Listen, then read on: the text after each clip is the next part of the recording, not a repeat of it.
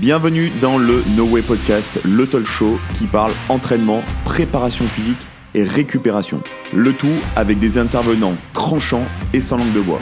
Ils te partageront ici leurs histoires et anecdotes qui ont jalonné leur parcours et leur carrière, souvent à l'ombre des projecteurs, mais dont la réussite n'en est pas moins inspirante.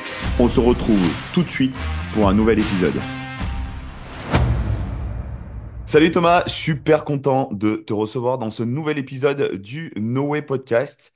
Vraiment euh, ravi de pouvoir euh, échanger euh, durant un, temps avec toi sur différentes thématiques. Bien entendu, les thématiques, des thématiques qui vont tourner autour du sport, du crossfit, de la santé, de la de la réathlétisation, puisque c'est ton cœur de métier.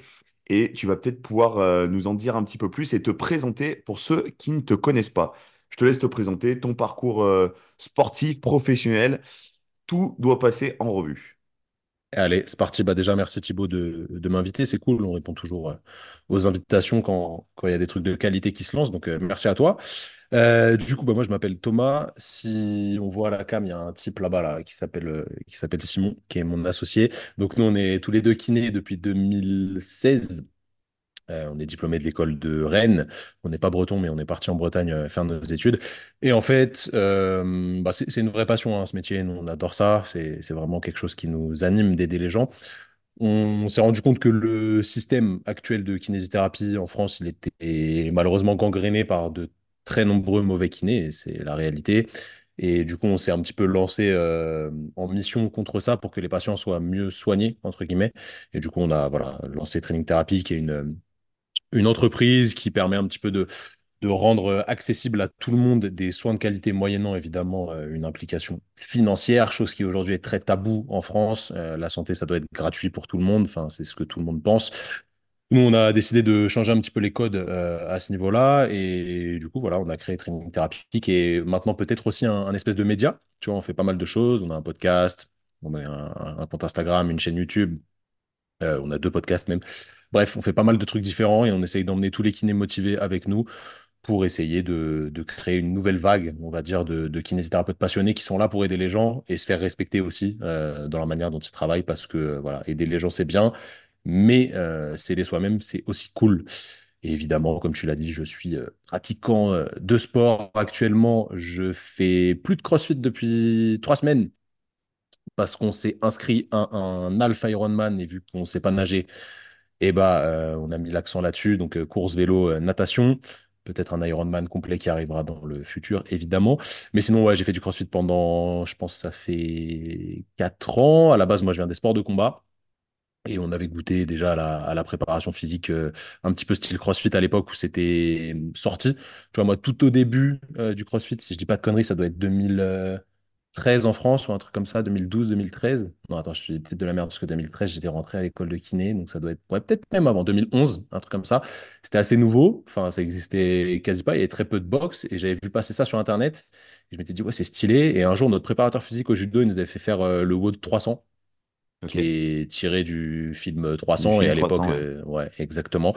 J'avais vomi et j'avais dit, ouais, c'est incroyable, trop stylé, euh, j'a- j'adore ce truc. Et du coup, je m'étais renseigné à l'époque sur ce que c'était. J'avais vu qu'il y avait de l'haltéro et tout. Je me suis dit, ouais, c'est trop technique. Euh, ça m'avait intéressé, genre pendant un mois, tu vois, une lubie euh, passagère.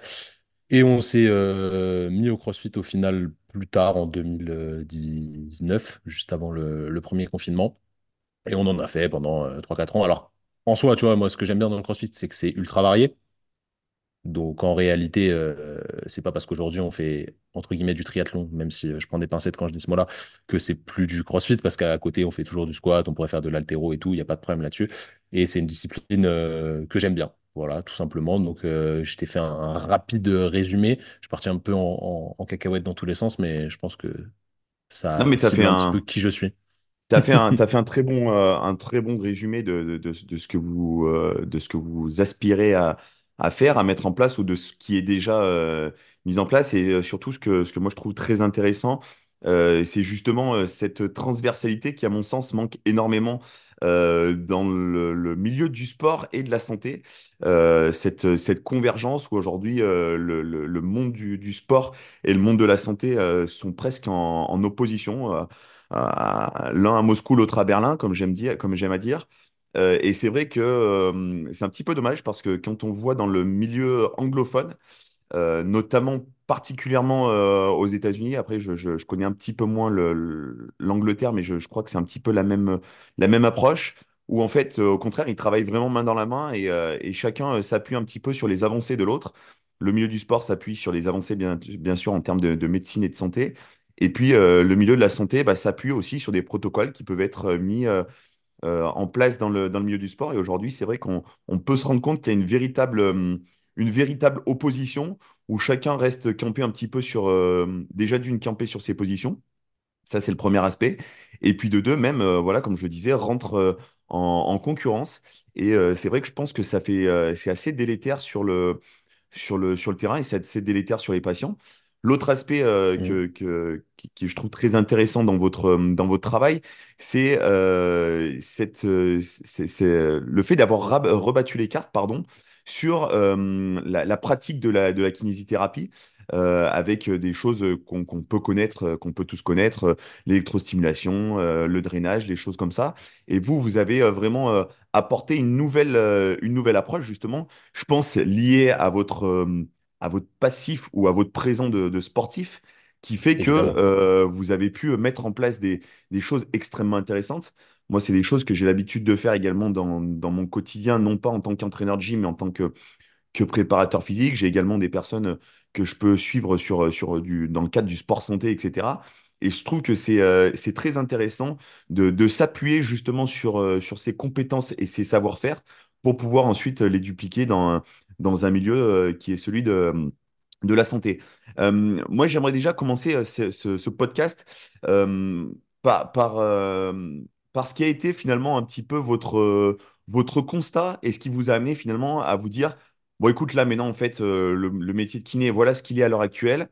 Euh, comment, euh, comment on va pouvoir le restructurer et finalement euh, euh, le mettre à notre patte?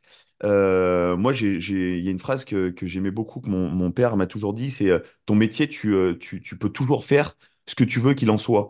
Et, et, et vous, ça, ce, ce, ce- ce petit, cette petite phrase, phrase. ça- ça- s'adapte parfaitement à ce que vous, vous avez fait, en fait, en réalité. Donc, j'aimerais avoir un petit peu le cheminement, le diagnostic que vous avez mis en place pour, pour en arriver à ce que vous avez mis en place, parce que tu as oublié de, dire un, un truc dans, dans le, dans ta présentation, c'est que vous, vous faites pas mal aussi de formation, et ça, je trouve ça très intéressant. On en reparlera un petit Ouais. peu plus tard dans le, dans le podcast. Mais euh, voilà, quel a, quel a été un petit peu votre, votre cheminement, votre constat, et ce qui vous a amené à, à faire ce que vous faites aujourd'hui? Alors, tu me, je pense que tu as l'habitude avec, euh, avec des mecs comme Guillaume qui parlent beaucoup. Euh, donc, si jamais tu- je parle trop, tu me coupes, Non, t'inquiète pas, le but, c'est justement que, que, que je vous coupe le moins possible et que, que vous nous Ça expliquiez au maximum votre Bah, démarche. Déjà, je vais rebondir sur un truc qui va m'aider à, ce que je vais dire après. tu as dit qu'il y avait une opposition entre les professionnels du sport et les professionnels de la santé. En vrai, tu vois, je parlais de ça avec une, kiné il n'y a pas longtemps. Si aujourd'hui, aujourd'hui, on sait qu'en kiné, euh, ce qui fonctionne le mieux pour tous les troubles musculo-squelettiques, donc pour ceux qui ne savent pas, les troubles musculo-squelettiques, c'est toutes les pathologies de l'appareil euh, locomoteur, les trucs, euh, les petits bobos qu'on retrouve au quotidien chez la personne sédentaire inactive et chez le sportif aussi. Ça peut être des entorses, ça peut être des lésions musculaires, ça peut être des tendinopathies, bref, tout ce genre de trucs. En réalité, ce qui fonctionne le mieux là-dessus, aujourd'hui, on a la chance d'avoir de la littérature scientifique qui nous donne des preuves euh, qui vont plus dans un sens ou plus dans un autre. Ce qui fonctionne le mieux là-dessus, c'est d'améliorer la capacité des tissus à tolérer les contraintes. les contraintes que t'impose la vie, que t'impose ton sport. Donc en gros, des exercices actifs qui te permettent de te renforcer, entre guillemets. C'est un terme qui est très large, mais qui te permettent de te renforcer. Donc ça, c'est un, constat de base. Évidemment, nous, on est peut-être un peu biaisé par notre pratique des sports euh, de force. Euh, Simon, il faisait du rugby, moi, je faisais du judo, donc forcément, tu as toujours une petite dominante de renfort, euh, des trucs comme ça qui, qui, qui sont intéressantes pour toi dans ta pratique et que tu essayes de retransmettre après. Mais aujourd'hui, les études, moi, je les biaise pas, tu vois, c'est unanime. Ce qui fonctionne le mieux, c'est le travail actif. Si je, si je prends un kiné qui travaille bien, donc par exemple pour une lombalgie, il va faire faire des exercices à son patient, etc si j'arrive un petit peu, tu vois, en mode drone, je regarde au-dessus de lui, là, il est pendant sa séance, je vois un peu ce qu'il fait. Il fait des exos à son patient, du gainage, euh, du Romanian deadlift, euh, du travail de contrôle moteur au niveau de la zone lombaire, etc. Et je regarde juste ce qu'il fait. Je vois qu'il fait des exos. Très bien. Mon drone, il part dans un autre endroit, il va dans un club de sport, et je vois un mec qui coach un adhérent qui a mal au dos, par exemple, euh, ou qui vient euh, parce qu'il veut se remettre au sport, etc. potentiellement, il peut faire exactement les mêmes exercices. C'est, ça peut être totalement similaire. Il va faire du gainage, du Romanian deadlift, euh, du 4 du contrôle moteur, de la zone lombaire, etc. En réalité, les outils qu'on a en- entre professionnels de santé sur les thérapies actives, évidemment, c'est exactement les mêmes. Donc franchement, pour moi, ces métiers, ils sont pas du tout opposés. C'est juste un petit peu la manière dont on les aborde qui peut être opposée. Mais aujourd'hui, vu qu'on est à l'ère des réseaux sociaux, et j'en fais partie, tu vois, euh, enfin, moi, tu sais très bien que je prends pas de camp là-dedans, j'en ai rien à foutre. Pour moi, euh, tout- tant que tu es compétent, peu importe ton diplôme, c'est pas ça qui est important. Euh, aujourd'hui, à l'ère des réseaux sociaux, il faut parler plus fort que les autres, il faut faire un peu plus de buzz, il faut être un peu plus extrême pour sortir de l'algorithme, etc. Donc, il peut y avoir des oppositions. Mais en vrai, dans le fond, il n'y a pas vraiment de différence entre ces corps de métier tant que les gens qui les pratiquent les font bien et qui sont intéressés par les personnes qu'ils accompagnent, que ce soit des patients, que ce soit des clients, que ce soit des athlètes, peu importe. Et aujourd'hui, il y a plein de coachs qui font de la réhab et il y a plein de kinés qui veulent faire de la prépa physique. Tu vois, donc en fait, ça se, bien sûr. ça se mélange et, et- et tant mieux. Pour moi, il n'y a pas du tout de, de problème là-dessus, sachant que voilà, il y a de la demande partout. Donc euh, pour moi, il n'y a aucun souci. Alors, est-ce que tu je pense penses, que. je, je Ouais, rebondis un petit peu sur ce que tu dis, est-ce que tu penses, pardon, est-ce que tu penses que euh, aujourd'hui, euh, cette, euh, cette, l'opposition qui existe, euh, elle peut être liée par rapport au fait que les gens pensent peut-être encore trop diplôme et ne pensent pas compétences. Tu vois, je rebondis un petit peu sur tes, sur tes bien propos sûr. du début où tu disais que, Ouais, bah, ça, c'est très. Je pense que c'est très latin, tu vois. J'allais dire ouais, français, mais je pense que c'est un petit peu pareil en Europe. En vrai, c'est plus ton diplôme qui prime que tes compétences dans la société, hein, de manière ouais, générale. bien Mais en vrai, sûr, ça n'a pas de ça sens. pas, ça a pas de sens. Tu vois, les études de kiné, elles sont quand même bien faites. Tu apprends des choses qui sont importantes en termes de, nous, on appelle ça des red flags. Donc, en gros, déjà, la base de la kinésithérapie, c'est savoir exclure toute pathologie grave. Tu vois, parce que moi, je ne sais pas soigner un cancer. Si jamais il y a un patient qui arrive et qu'il a des signes qui me font penser potentiellement à une tumeur ou un truc comme ça, il faut vite que je le réoriente vers le bon professionnel, tu vois, qui va lui faire les examens, etc. Ça, effectivement, euh, dans son cursus, un coach euh, qui a fait un PPGEPS, par exemple, il n'aura pas ces clés-là parce qu'on ne lui a pas appris. Tu vois, ce, ce serait, ce serait mentir que de dire le contraire. Moi, j'ai Moi, j'y suis passé, hein. BPGEPS. Je, suis passé par le BPJEP, donc euh, clairement, je euh, sais ce que c'est. on est- Mm. n'est pas capable de- d'identifier ce. Non seulement on n'est pas capable d'identifier ce genre de choses, mais euh, même, tu vois, dans la pratique euh, en tant que tel, moi, j'ai un BPJEPS euh, AG2F euh, mention A qui est, qui est, qui est déjà assez ancien, qui a plus de, qui a plus de 12 ans. Euh, moi, j'ai eu la chance pourtant d'avoir des, des, des, intervenants vraiment de top niveau. Euh, et déjà, on, on, on avait de la chance qu'ils sortent un petit peu du cadre du programme pour nous apprendre à déceler un petit peu, tu vois, euh, Mm. des, des petites pathologies chroniques de, de, de croissance, tu vois, type Mild Sever, Osgood. Bien sûr. Euh, voilà, tu vois, Mais mais, en- mais, mais on est resté sur des choses très, très basiques sur lesquelles, bah, voilà, il y a tel symptôme, bah, on, on pense qu'on peut s'orienter là-dessus. Donc là, tout de suite, il faut mais orienter vers une personne compétente. En, en- en réalité, pour de vrai, il n'y a rien de complexe, tu vois. Vraiment, il n'y a rien de compliqué, c'est juste qu'on ne met pas les bonnes personnes aux bons endroits pour apprendre ça. C'est pour ça que nous, aujourd'hui, tu parlais du fait qu'on fait de la formation, on forme aussi les coachs à améliorer leur pratique dans ce sens-là. Tu vois, on leur apporte des compétences de kiné. On ne va pas les rendre kinés, d'accord? Ça, c'est, de toute façon, c'est pas pas le possible parce qu'il faut un diplôme. Euh, mais on va leur a- a- apporter des compétences tr- très simples. Tu vois, toi, euh, tu t'occupes de gym. Ils font souvent, souvent des entorses, de Ouais, il y a, y a tout, type de pathologie, euh, les, ent- les Par entorses, euh, exemple, il euh, y, a des règles très simples euh, qu'on appelle les critères d'Ottawa qui te permettent de savoir s'il y a un gamin qui se fait une entorse devant toi, si c'est vraiment euh, potentiellement grave et qu'il y a potentiellement une fracture associée et que du coup, c'est obligatoire de faire une radio pour voir si c'est pas péter la, la fibula ou un truc comme ça. Ça, en vrai, tu l'apprends en 30 secondes, tu vois. C'est pas une compétence genre de ouf qui nécessite euh, 6 ans de diplôme. Et pour autant, bah, on ne vous l'apprend pas parce qu'encore une fois, il n'y a pas les bonnes personnes aux bons endroits. Donc c'est pour ça que nous, euh, l'aspect formation, il est très important pour nous parce que le savoir, c'est la seule chose euh, que tu peux transmettre sans le perdre euh, dans la vie d'un humain. Tu vois, c'est pas un Ouais, bien objet. sûr. Et quand, quand- quand tu connais des choses, c'est important de le transmettre aux autres. Et c'est aussi du coup un, un de nos fers de lance, le fait de, de transmettre nos connaissances aux coachs, aux kinés et aux particuliers aussi, parce que les gens ne sont pas bêtes, ils n'ont pas besoin d'être forcément pro pour comprendre les choses. Donc tu vois, c'est un, c'est un peu... ce combat, pour moi, il n'a pas vraiment de sens. C'est des métiers différents, mais les techniques qu'on va utiliser, etc., ça se ressemble souvent. Donc, euh, ça, c'était déjà le premier point. Euh, et pour revenir à la suite de ta question, je ne l'ai pas oublié. En réalité, pour- pourquoi on s'est lancé là-dessus euh, le, fait de digitaliser un petit peu la kinésithérapie, de, de- de faire des choses à distance, etc. Parce que le système, malheureusement, comme j'ai dit tout à l'heure, il est gangréné. Tu vois, aujourd'hui, je pense que ceux qui nous écoutent sont probablement déjà allés chez le kiné. Euh, quand tu vas chez le kiné, tu as malheureusement autant de chances de tomber sur un mauvais kiné que sur un bon kiné. Mais c'est comme quand tu vas euh, chercher un électricien, Ouais, tu bien vois, sûr. ou un maçon, peu importe. c'est- Il c'est y, valable il y dans a des bons, il y a des mauvais. Exactement, comme disaient les inconnus, il y a le bon chasseur, il y a un mauvais chasseur, voilà, tu connais. Euh, mais malheureusement, là, on joue avec ton corps, tu vois, donc c'est pas terrible euh, d'aller voir quelqu'un de mauvais parce qu'il Les répercussions du pas les mêmes. Ouais, potentiellement, il peut aggraver le truc. Bon, la plupart du temps, généralement, ça aggrave pas, mais ça chronicise euh, la problématique. Et en fait, le problème, c'est que quelqu'un qui est nul, il est rémunéré de la même manière que quelqu'un qui est bon. Tu vois? Et c'est même pire. Quelqu'un qui est nul et qui profite du système, à savoir, il prend plusieurs patients en même temps, euh, chose qui est interdite normalement, entre guillemets, mais qui est tolérée parce que euh, il n'y a pas assez de kinés dans certaines régions, etc. Ouais, on va pas se mentir, on va pas se fois, mentir, on va pas se mentir, c'est une très très grosse majorité de personnes, euh, de, de qui font ça, parce que, le, en parce que, comme tu le dis si bien, le système est tellement, euh, est tellement pourri qu'en fait, ils ont, c'est c'est presque une nécessité. Euh, S'ils veulent rester ouais, dans le cadre dans lequel ils sont, c'est presque une nécessité pour eux. Je dis pas que c'est bien, hein, En mais euh, fait, non, non, non, en fait, c'est, c'est, hum, tu vois, ils- ils en viennent à ça parce que déjà, d'une, ils perdent la passion pour le métier. Peut-être qu'ils l'ont jamais eu, mais ils perdent la passion pour le métier. Et au bout d'un moment, ils veulent gagner plus d'oseille. Parce que quand tu rentres en kiné, on te dit, ouais, tu vas gagner de l'argent. Pour, pour la majorité des gens, un kiné, ça gagne beaucoup d'argent. vois. Euh, c'est totalement faux. Vraiment, pas du tout. Clairement pas. Euh, est-ce que, coup, est-ce pour. que, c'est, on est sur, on est sur No Way Podcast ici, il n'y a pas de langue de bois. Est-ce que hum, tu peux nous dire, euh, tu vois, pour, pour les gens qui écoutent, parce que tu vois, ça combien permet de libéral? certains clichés.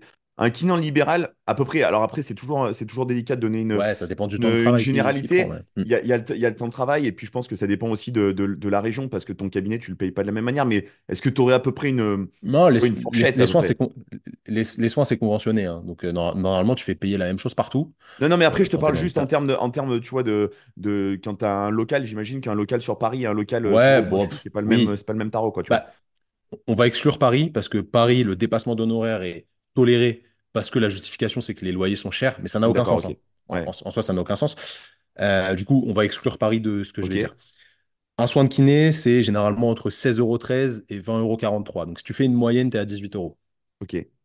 Normalement, une séance, ça dure une demi-heure, même s'il n'y a pas d'obligation. Une séance, ça dure à peu près une demi-heure. Donc, tu vois deux patients par heure. OK? Un kiné qui travaille beaucoup, il fait généralement 9h-19h avec une demi-heure de pause. Donc, il va voir, euh, il fait, euh, il fait 9h30 dans la journée. Disons qu'il fait 10 heures. Allez, Ouais, 10 on heures. dit qu'il fait fait 10 20 heures parce qu'il fait quelques jour. domiciles. Il va, il va, il va un peu plus vite. Ouais. 20 patients jour, du coup, il fait 180 fois 2, 360 euros par jour de chiffre. Ouais, OK, de chiffre d'affaires. Généralement, ils travaillent à peu près 4 ou 5 jours par semaine. OK? Si tu calcules tout, à la fin, ça va faire un CA aux alentours de 5-6 000 euros, ouais, c'est ça. chiffre d'affaires. hein. Ouais. Là-dessus, tu as au moins 50% de charge, minimum. Minimum, parce que tu as des caisses de retraite qui sont obligatoires. Mais ça, c'est la vie de tout, libéral. Tout libéral hein. Oui, Donc, toute euh, profession libérale, ouais, ouais. C'est pareil chez tout le monde. Euh, tu as les charges du cabinet, euh, tu te formes, etc. En réalité, ce qui reste dans la poche des kinés net, en moyenne en France, les kinés qui travaillent avec un patient à la demi-heure, le Ouais, qui, ont- qui, qui sont en boulot. au- ouais. ouais, c'est un tout petit peu au-dessus de 2000 euros. Ce qui est bien. Tu vois, moi, je, je suis personne pour dire ouais, 2000 euros, c'est pas bien ou 2000 Oui, mais c'est très loin, euh, c'est très loin, je pense que c'est très très loin des idées reçues que peuvent avoir les gens. Les, Parce que moi, les gens, ils pensent qu'un kiné, il fait, il fait 10K, tu vois. ah Mais ben non, un moi, kiné, moi, tu vois, euh, 10K. je, vais dire, je vais dire honnêtement, euh, tu vois, en- alors après, encore une fois, hein, tout est tout est à recontextualiser. Euh, moi, j'ai des- je bosse avec des kinés de ostéos qui ont leur cabinet euh, près de chez moi.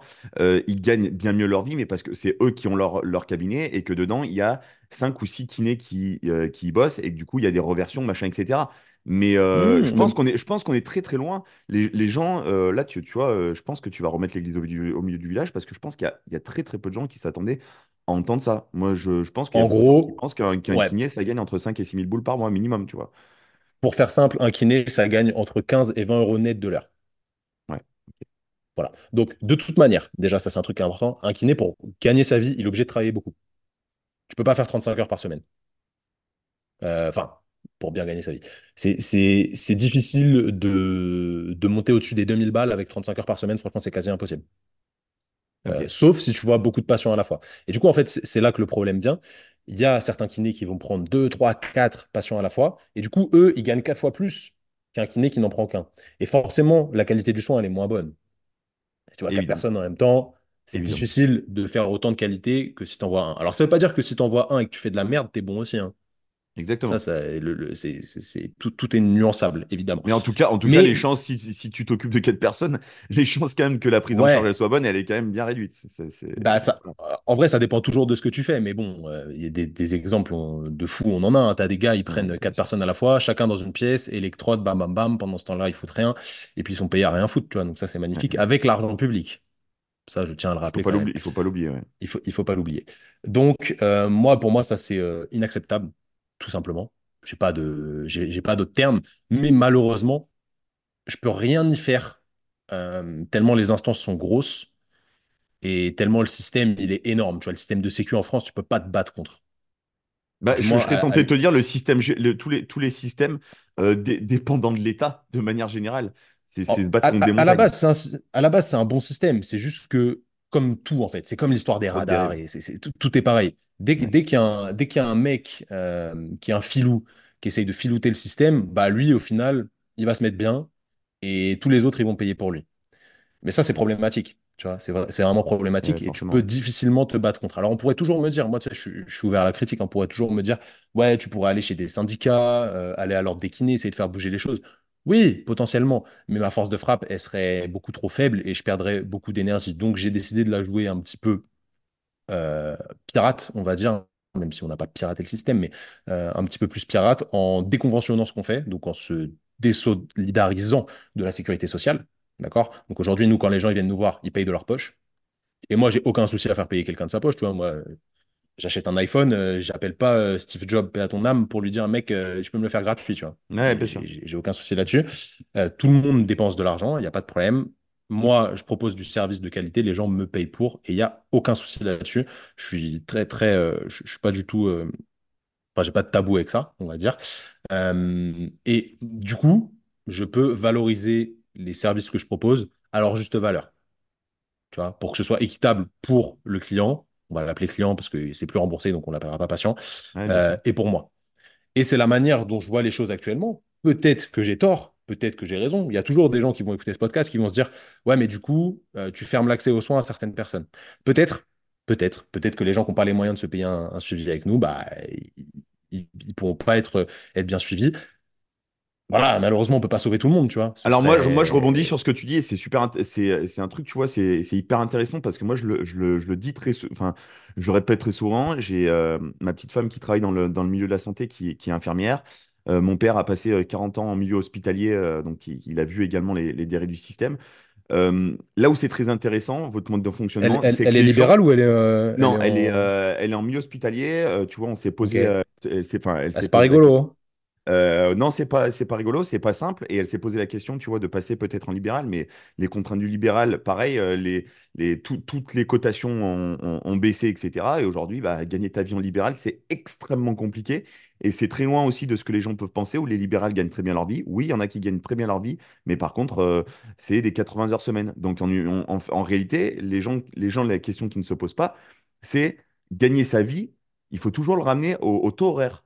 Et en fait, quand tu le ramènes au taux horaire, tu te rends compte qu'en fait, finalement, les gens, ils gagnent peut-être moins bien leur vie que certains qui sont, euh, euh, qui sont euh, caissières, à- caissières chez, chez Super U. Attention, hein, je ne dénigre pas les caissières à Super U, mais pour dire que ramener au taux horaire, dans certains cas, c'est loin d'être la réalité. Moi, ce, qui- que je trouve intéressant dans votre, dans votre démarche, c'est surtout de remettre de la valeur déjà d'une à ce que vous faites et de faire prendre conscience aussi aux gens de la valeur des choses. Parce qu'aujourd'hui, euh, moi, tu vois, c'est un truc, je l'ai toujours revendiqué, c'est de dire, même que euh, lorsque tu vas à l'hôpital, il y a certaines choses que tu ne payes pas parce que bah, il y a la sécurité sociale, etc. Moi, je serais vraiment pour qu'on envoie une facture aux gens de ce Ils que leurs compte, ouais. soins ont coûté. Hmm. Tu vois, parce que clairement, C'est hallucinant, les gens, ils se rendent pas compte. clairement, les gens ne se rendent absolument pas compte de ce que ça coûte. Quand tu passes une radio, combien ça coûte? Tu vois, moi, en 2018, je me suis pété le tendon d'Achille. Euh, à l'époque, ma petite sœur euh, travaillait euh, en job d'été à l'hôpital et a vu combien coûtait juste le pack pour mon intervention. C'était 1600 balles juste Hmm. pour deux aiguilles de fil pour me resuturer le, le tendon d'Achille. Alors, une, c'est une méthode un petit peu particulière. Je sais pas si tu connais, c'est le système Parthenolink. Mais quand Ouais, tu ouais, vois le système, C'est le système tel qu'il fait 1600 balles. Et je là, je te parle pas de l'hospitalisation, je te parle pas de, de l'opération, etc. Quand j'ai vu ça, j'ai dit, ah ouais, quand même, tu vois. Euh, et en Mm. fait, je pense que ça sensibiliserait les gens. Euh, tu vois, tous ceux qui, te, qui, qui viennent se plaindre en disant, ouais, mais bon, tu comprends, tu me fais payer telle, telle chose. Et les gens qui te disent, c'est cher. Mais non, en fait, gars, c'est pas cher. C'est que tu n'as pas, tu n'as pas conscience de la valeur de ce que ça coûte en réalité. Donc, c'est pour ça que tu as l'impression c'est exactement ça. C'est exactement ça. Donc, c'est pour ça que votre démarche, je la très Euh, intéressante. ouais, bien sûr. Après, en vrai, hein, tu vois, nous, je, je pense que, enfin, tu, tu- tu le sais, on a différentes activités, on a parlé de la formation, etc. Ouais, C'est, pour moi, c'est encore plus important d'aider les kinés à, à mieux aider les patients, tu vois, en, en- en leur transférant des, des- des compétences vraiment de kinésithérapie et aussi des compétences qui leur permettent d'être mieux rémunérés eux et du coup, en fait, de mieux euh, réaliser leur profession parce qu'au final, tu vois, un kiné qui n'aime pas son taf, forcément, il va y aller à, à reculons, tu vois, ouais, bien sûr. et du coup, il va pas, pro- pas, pas bien prendre en charge ses patients. Donc au final, peut-être que moi, ma mission, elle est encore plus dans le fait de, de- d'aider les kinés à mieux kiffer leur taf et à être encore plus compétents, parce qu'il y aura plus de patients soignés. Tu vois, nous, à notre échelle, je prends, je prends Simon et moi, même si dans l'équipe on est 10, euh, je, prends, je prends Simon et moi, on peut aider peut-être, euh, allez, grand max 40 personnes à la fois, tu vois, sur des suivis comme ça. Ouais, Ça fait 80 personnes. Si on véhicule la bonne parole à, euh, je sais pas, 200 kinés, ça va démultiplier le truc, ça va être exponentiel, et du coup, les gens sont mieux pris en charge. Mais c'est important de, de, de savoir que tout n'est pas gratuit et c'est pas parce que c'est ton corps et ta santé que ça doit forcément être gratos, tu vois. Mm, mm, Dans le monde des bisounours, si on n'était pas dans une société capitaliste, bah ok, je veux bien, mais tout le monde se lève pour euh, travailler, pour euh, gagner de l'argent, pour euh, bah, avoir, avoir une vie, tout simplement. Mais c'est la société qui est comme ça. Tu vois, le, dire l'inverse, ce serait faux. En fait, ce serait, ce serait vivre dans un monde qui, n'existe pas. Je- complètement utopique. Exactement. Euh, je te prends un exemple assez rapide. Ma, ma collègue Anne-Laure, je sais pas si tu vois qui c'est, elle a, elle a fait les games en, en Oui, adaptive il oui, y a très, ouais, trois bien sûr, bien sûr, bien sûr, je vois très bien. Elle, elle, elle est tombée euh, de la corde. Je, je sais pas si c'était pendant les games ou pendant un entraînement. Bref, c'était aux États-Unis. Elle est tombée de la corde et s'est fait une grosse entorse de cheville avec fracture, euh, comme, comme on parlait tout à l'heure. Bah, elle a dû payer la radio et tout là-bas. Et là, tu te rends compte que c'est pas la même sauce. Euh, parce que là-bas, le système de sécu, il est ce qu'il est. Il est peut-être trop extrême, ok? Je, je suis personne pour en juger. Mais là-bas, tu payes. Et quand tu rentres en France, tu te dis, ah ouais, ok. Bon, une radio ici, c'est gratuit. Cool. Ça va, j'ai de la chance quand même. Et je dis pas qu'il faut que tout soit payant. Tu vois, évidemment, le système de sécu, il a, il a un bon fond. Mais malheureusement, il y a des professionnels de santé qui forcent sur ce système et du coup qui le gangrènent. C'est pour ça que j'utilisais le terme gangréné tout à l'heure. Et ces gens-là, on ne peut pas les empêcher de travailler aujourd'hui. Tu vois, un Ouais, kiné, euh, tu peux pas l'empêcher de travailler sauf s'il a fait une folie, euh, des attouchements sur des patients ou des trucs comme ça. Et encore, et ouais. encore, le gars, il faut qu'il y ait plusieurs plaintes et au On a quand même pas mal d'exemples être qui, qui prouvent le contraire. ouais. non, mais c'est un truc de ouf. Le, le- le gars, il va être euh, interdit de travailler dans telle région pendant un an. Donc, en fait, il change de région, il s'en bat les steaks, il ouvre un autre cabinet et il n'y aura aucun problème. Et tu vois, ça n'a pas de sens. Ces gars-là, c'est interdiction de travailler à vie, À vie, ouais. euh, terminé. Le mec qui prend douze mille patients à la fois et qui fait n'importe quoi, interdiction de travailler. Mais sauf que ça fonctionne pas comme ça. Donc, euh, malheureusement, tu peux pas te battre quand la personne en face, déjà, ne veut pas se battre, premièrement. Et deuxièmement, tu peux pas te battre quand quand il n'y a pas de solution en réalité. Donc la solution, tu l'as créée toi-même, et c'est pour ça que le terme de pirate que j'utilisais tout à l'heure, il est plutôt bon, parce qu'au final, nous, on fait notre truc, on n'emmerde personne, euh, les gens, ils sont très contents de nos services. Voilà, ce système, je l'aime pas, mais je me bats pas contre parce que c'est pas possible, tout simplement.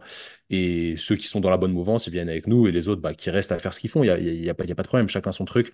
Moi, voilà, ma, ma, vision, elle n'est pas dans le nivellement vers le bas euh, des, soins, tu vois. Donc, euh, c'est c'est la façon dont on a réfléchi les choses. Et ça, c'est venu naturellement, en fait. Tu c'était à force d'en avoir ras-le-bol de se dire, mais vas-y, mais moi, je me casse le cul, je vais en formation tous les week-ends, j'essaye de faire des bons suivis à mes patients, et au final, je suis payé moins que le mec qui fait n'importe quoi. Et en plus, les patients, euh, ils vont chez le kiné, ils se disent, vas-y, je vais recevoir euh, des électrodes pendant euh, 20 séances de suite. Et ils arrivent, et au final, euh, toi, tu t'es donné, machin, tu t'es formé, eux, c'est pas ce qu'ils attendent, parce qu'ils n'ont pas cette vision-là parce qu'ils ont eu affaire à des mauvais kinés avant. Bref, c'est hyper complexe. Les kinés comprendront très bien ce que je raconte. Euh, Ouais, ça devient on délétère dit, après un petit peu. Ça devient délétère ouais, après un petit peu ça. pour tout le monde, ouais. Il y, en, il y en a marre, tu vois. On s'est dit, ouais, il y en a marre, on fait notre truc. Et puis, et puis voilà. Et aujourd'hui, il y a plein, plein de kinés qui suivent notre système. Euh, tant mieux si on a ouvert un petit peu la voie. Nous, on n'a rien inventé. hein. En vrai, Ouais, vous avez juste, euh, vous avez juste euh, employé On une, a posé une, nos, une nos voix qui était on euh, dire, une tout. voix, ouais, exactement, une voix qui était différente, Mm. euh, oser euh, sortir d'un cadre euh, euh, finalement euh, sécurisant euh, pour partir Ouais, dans un bah c'est truc. et c'est euh, exactement ça. Mais, Ceux qui le trouve font pas, c'est parce qu'ils ont peur, je trouve que, je trouve que c'est euh, assez, euh, c'est à la fois euh, très intéressant, très inspirant aussi de, de se rendre compte que, bah, euh, entre guillemets, qui ose gagne, tu vois. Euh, et, euh, et je trouve que c'est, euh, vous en êtes une, un- finalement une belle, euh, une belle vitrine de ça. Euh, du coup, Et, sur le... et tu- attends, tu, tu- tu vois, je vais un tout petit peu plus prie, loin. Tu vois, gagne, là, là, on pourrait. T'as, t'as complètement raison, hein, mais les gens vont tout de suite le, le rapprocher au, au financier. En vrai, ce qu'on a gagné, c'est certes financièrement, c'est mieux, euh, mais ce qu'on a gagné, c'est surtout de la liberté et du plaisir dans le travail. Mm. Parce qu'en vrai, gagner plus pour gagner plus, bon, c'est bien, tu vois. Moi, je suis pas, on n'est pas des grands dépensiers, on n'est pas des flambeurs. Nous, ce qu'on kiffe, c'est s'entraîner, voir nos potes, euh, tenter des nouvelles choses, etc. Juste gagner plus pour gagner plus, pour nous, ça n'a pas de sens. Mais en réalité, ce qui nous importe plus aujourd'hui, c'est que les gens qu'on suit sont extrêmement reconnaissants. Ils sont très contents euh, de ce qu'on fait avec eux. Nous, on s'éclate à, à les aider. On peut vraiment exprimer nos compétences. Et en fait, c'est ça qu'on a gagné. Et aujourd'hui, si tu me redis, là, tu me dis pour, pour la même rémunération qu'actuellement, tu retournes bosser au cabinet, et je vais pas bosser au cabinet. Je préfère faire un autre taf. Tu vois, Ouais, vraiment, parce que le système, il est, il, me va vraiment pas. Et il y a plein de kinés qui sont qui sont d'accord avec moi. On, parlait à un pote la semaine dernière au téléphone. Là, il, genre, il est, ça, ça fait que 8 ans qu'il bosse. Euh, on voit qu'il en a marre du cabinet, tu vois. Il en a marre et il n'a pas forcément envie de lancer un truc à côté, un peu comme nous. Euh, mais genre, euh, pourquoi pas changer de taf, tu vois. Ouais, ouais, mais tu vois, c'est c'est assez, euh, c'est assez, hein, c'est assez marrant parce que euh, beaucoup de personnes dans le, dans le milieu du médical, j'ai l'impression, hein, parce que je te dis, euh, moi je, je- je suis entouré de beaucoup de personnes qui travaillent dans le, dans le milieu du médical et beaucoup ont la même euh, réflexion où tu vois, en fait, en réalité, c'est des gens qui sont vraiment passionnés par leur taf, mais qui en C'est réalité ça. aujourd'hui ne, ne sont plus en capacité de pouvoir l'exprimer euh, finalement comme ils le souhaitent dans le sens où en fait le, le cadre est tellement, euh, est tellement verrouillé bah, se battre contre, comme tu disais, ça ne rimerait à rien pour, la simple et bonne raison, c'est qu'en fait, tu te bats pas contre des montagnes. Euh, et là, le système, c'est c'est- plus qu'une montagne, c'est une chaîne de montagnes. Euh, donc, euh, ouais, c'est bien sûr que c'est compliqué. Et euh, moi, je trouve que la, vision de, quand je disais euh, qui ose gagne, c'est aussi gagner en effet sur l'aspect euh, euh, bien-être dans ton taf et surtout euh, pouvoir l'exprimer de la meilleure des manières. Tu vois, moi, c'est euh, c'est une question qu'on qu'on m'a qu'on m'a régulièrement posée. Euh, c'est, euh, tu t'as t'as jamais été intéressé pour aller entraîner dans une structure de haut niveau? Euh, déjà, je ne sais pas si j'en ai les compétences. Déjà, d'une, je n'aurais pas la prétention de dire que j'en j'en ai les compétences. Néanmoins, si cette, euh, si cette euh, proposition m'avait été faite, je pense que j'aurais refusé. Euh, pour la simple et bonne raison, c'est qu'en fait, quand tu rentres dans une, en tant qu'entraîneur dans une structure de haut niveau, euh, tu tombes sous euh, Et le brimé, ouais. régime, euh, le Mm. régime de, du ministère, du ministère des Sports euh, et de la fédération. hein. donc, du coup, par, euh, par, euh, par pyramide, tu as le ministère, ensuite tu as la fédération juste en dessous. Donc, tu as, une certaine, ta liberté d'encadrement. En réalité, elle n'existe plus parce qu'elle est imposée par un résultat qui t'est dicté. Alors, le résultat en soi, bah, c'est normal parce que c'est le, le but de ton travail, c'est d'amener un résultat. Mais néanmoins, on te bride dans la manière d'aborder et d'aller vers ce résultat. C'est-à-dire que tu n'es Mm. plus en capacité de pouvoir euh, établir toi-même ton, plan de bataille, puisqu'en fait, finalement, on te l'impose. On te l'impose par un budget, on te l'impose par des dictats euh, qui vont être euh, celui des dictats politiques, qu'on le veuille ou non. Enfin bon, tout un ensemble de, choses qui fait que tu vas être complètement bridé et qu'à la sortie, bah, tu n'exprimeras plus vraiment ton métier tel que, tel que, en tout cas moi, tel que j'aurais pu le- l'exprimer ou tel que je l'exprime à l'heure actuelle. Moi, aujourd'hui, tu vois, je suis dans une, dans une petite structure associative.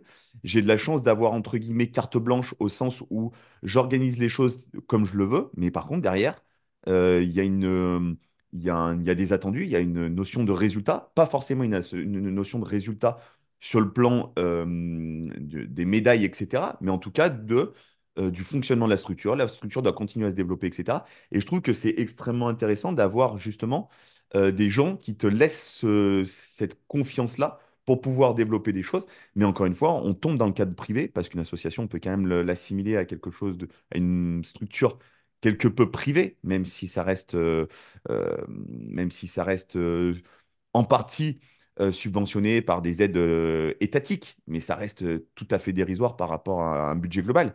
Mais ce que je veux dire par là, c'est qu'aujourd'hui, si tu n'es pas dans le privé et que tu inities pas ton propre euh, parcours, ton propre euh, euh, schéma personnel, je pense qu'il y a beaucoup de personnes qui vont se retrouver à, vouloir changer de métier, comme tu le disais, parce que le système bride, les gens, en fait, tant sur le plan financier, sur le plan de l'épanouissement, mais également sur le plan euh, de l'apprentissage. Et ça, je trouve ça encore plus grave. Et c'est ce que vous, vous avez l'intelligence de faire, de dire, voilà, nous, on a fait des formations et on met tout notre schéma de formation, on, a, on a centralisé un petit peu tout ça et on le met au service aujourd'hui des, des, des kinés pour leur faire gagner du temps et surtout pour les rendre plus autonomes. Et ça, je trouve ça extrêmement, euh, extrêmement intéressant. Euh, du coup, sur, sur, sur les, sur les plans de formation que vous avez mis en place, euh, que- quelle est un petit peu la, direction que, que vous avez pris euh, en termes de, formation? Est-ce que vous êtes vraiment sur de la formation, sur de la, sur de la méthodologie, ou est-ce que vous êtes vraiment, euh, vous essayez vraiment de, de- former les gens sur le concept général que vous, vous avez mis en place? Alors, Ni l'un ni l'autre, peut-être de la méthodo, mais en, réalité, nous, et c'est, les, gens ont du mal à le comprendre, hein, parce que, bon, co- comme tu le sais, la façon dont on communique, tu, tu le vois bien, nous, c'est un peu tout noir ou tout blanc. Soit les gens, ils nous surkiffent, soit ils nous détestent, mais tant mieux, c'est ça qui fonctionne. Euh, et ceux qui nous détestent, ils pensent que j'ai un melon euh, exceptionnel, parce que c'est moi qu'on voit sur les, sur les réseaux, etc., et que je veux imposer mes idées. Alors qu'en fait, c'est complètement l'inverse. Justement, nous, on, on- n'apprend pas notre, notre méthode ou notre concept. En fait, moi, j'apprends aux gens à réfléchir pour de vrai. Tu vois, et c'est un truc qui est vraiment très important dans toutes les formations qu'on fait. Il n'y a jamais de plan, fais ci, fais ça.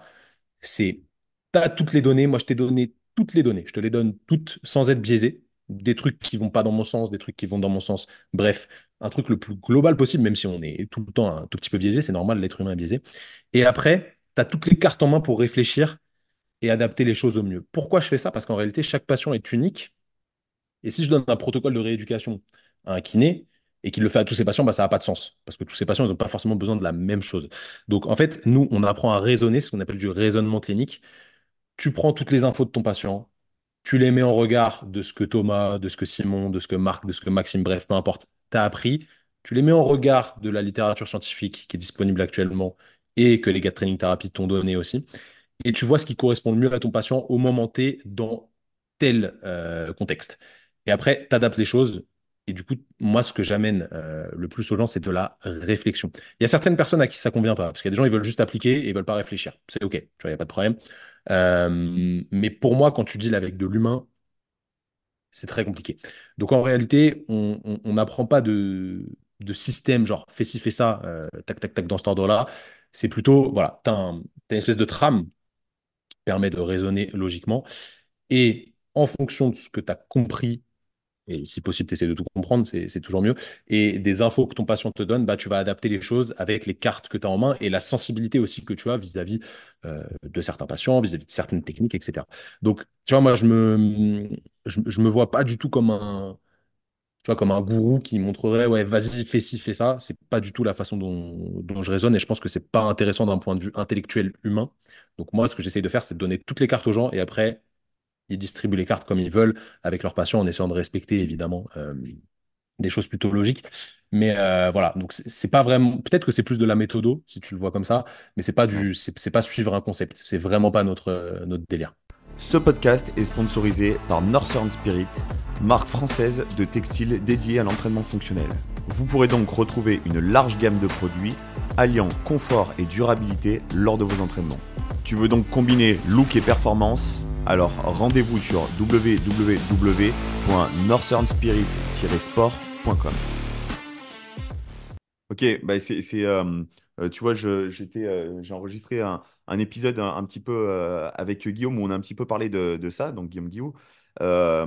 Et, c'est vrai que moi, ce que j'aime, à dire, euh, tu vois, les gens, ils- des fois, ils te posent la question quand tu vas en formation ou sur des séminaires et qu'ils disent, bah, tu te bases sur quelle méthodologie de travail, etc. Et moi, ce que j'aime à dire, c'est que du coup, en fait, tu vois, je vais chercher un petit peu dans les différentes inspirations euh, face auxquelles j'ai été confronté, entre guillemets, en tant que, en tant qu'athlète. C'est pour ça que l'expérience euh, dans, dans le, dans le coaching, en tout cas sportif, mais je pense que même dans votre domaine, c'est, il en est de même.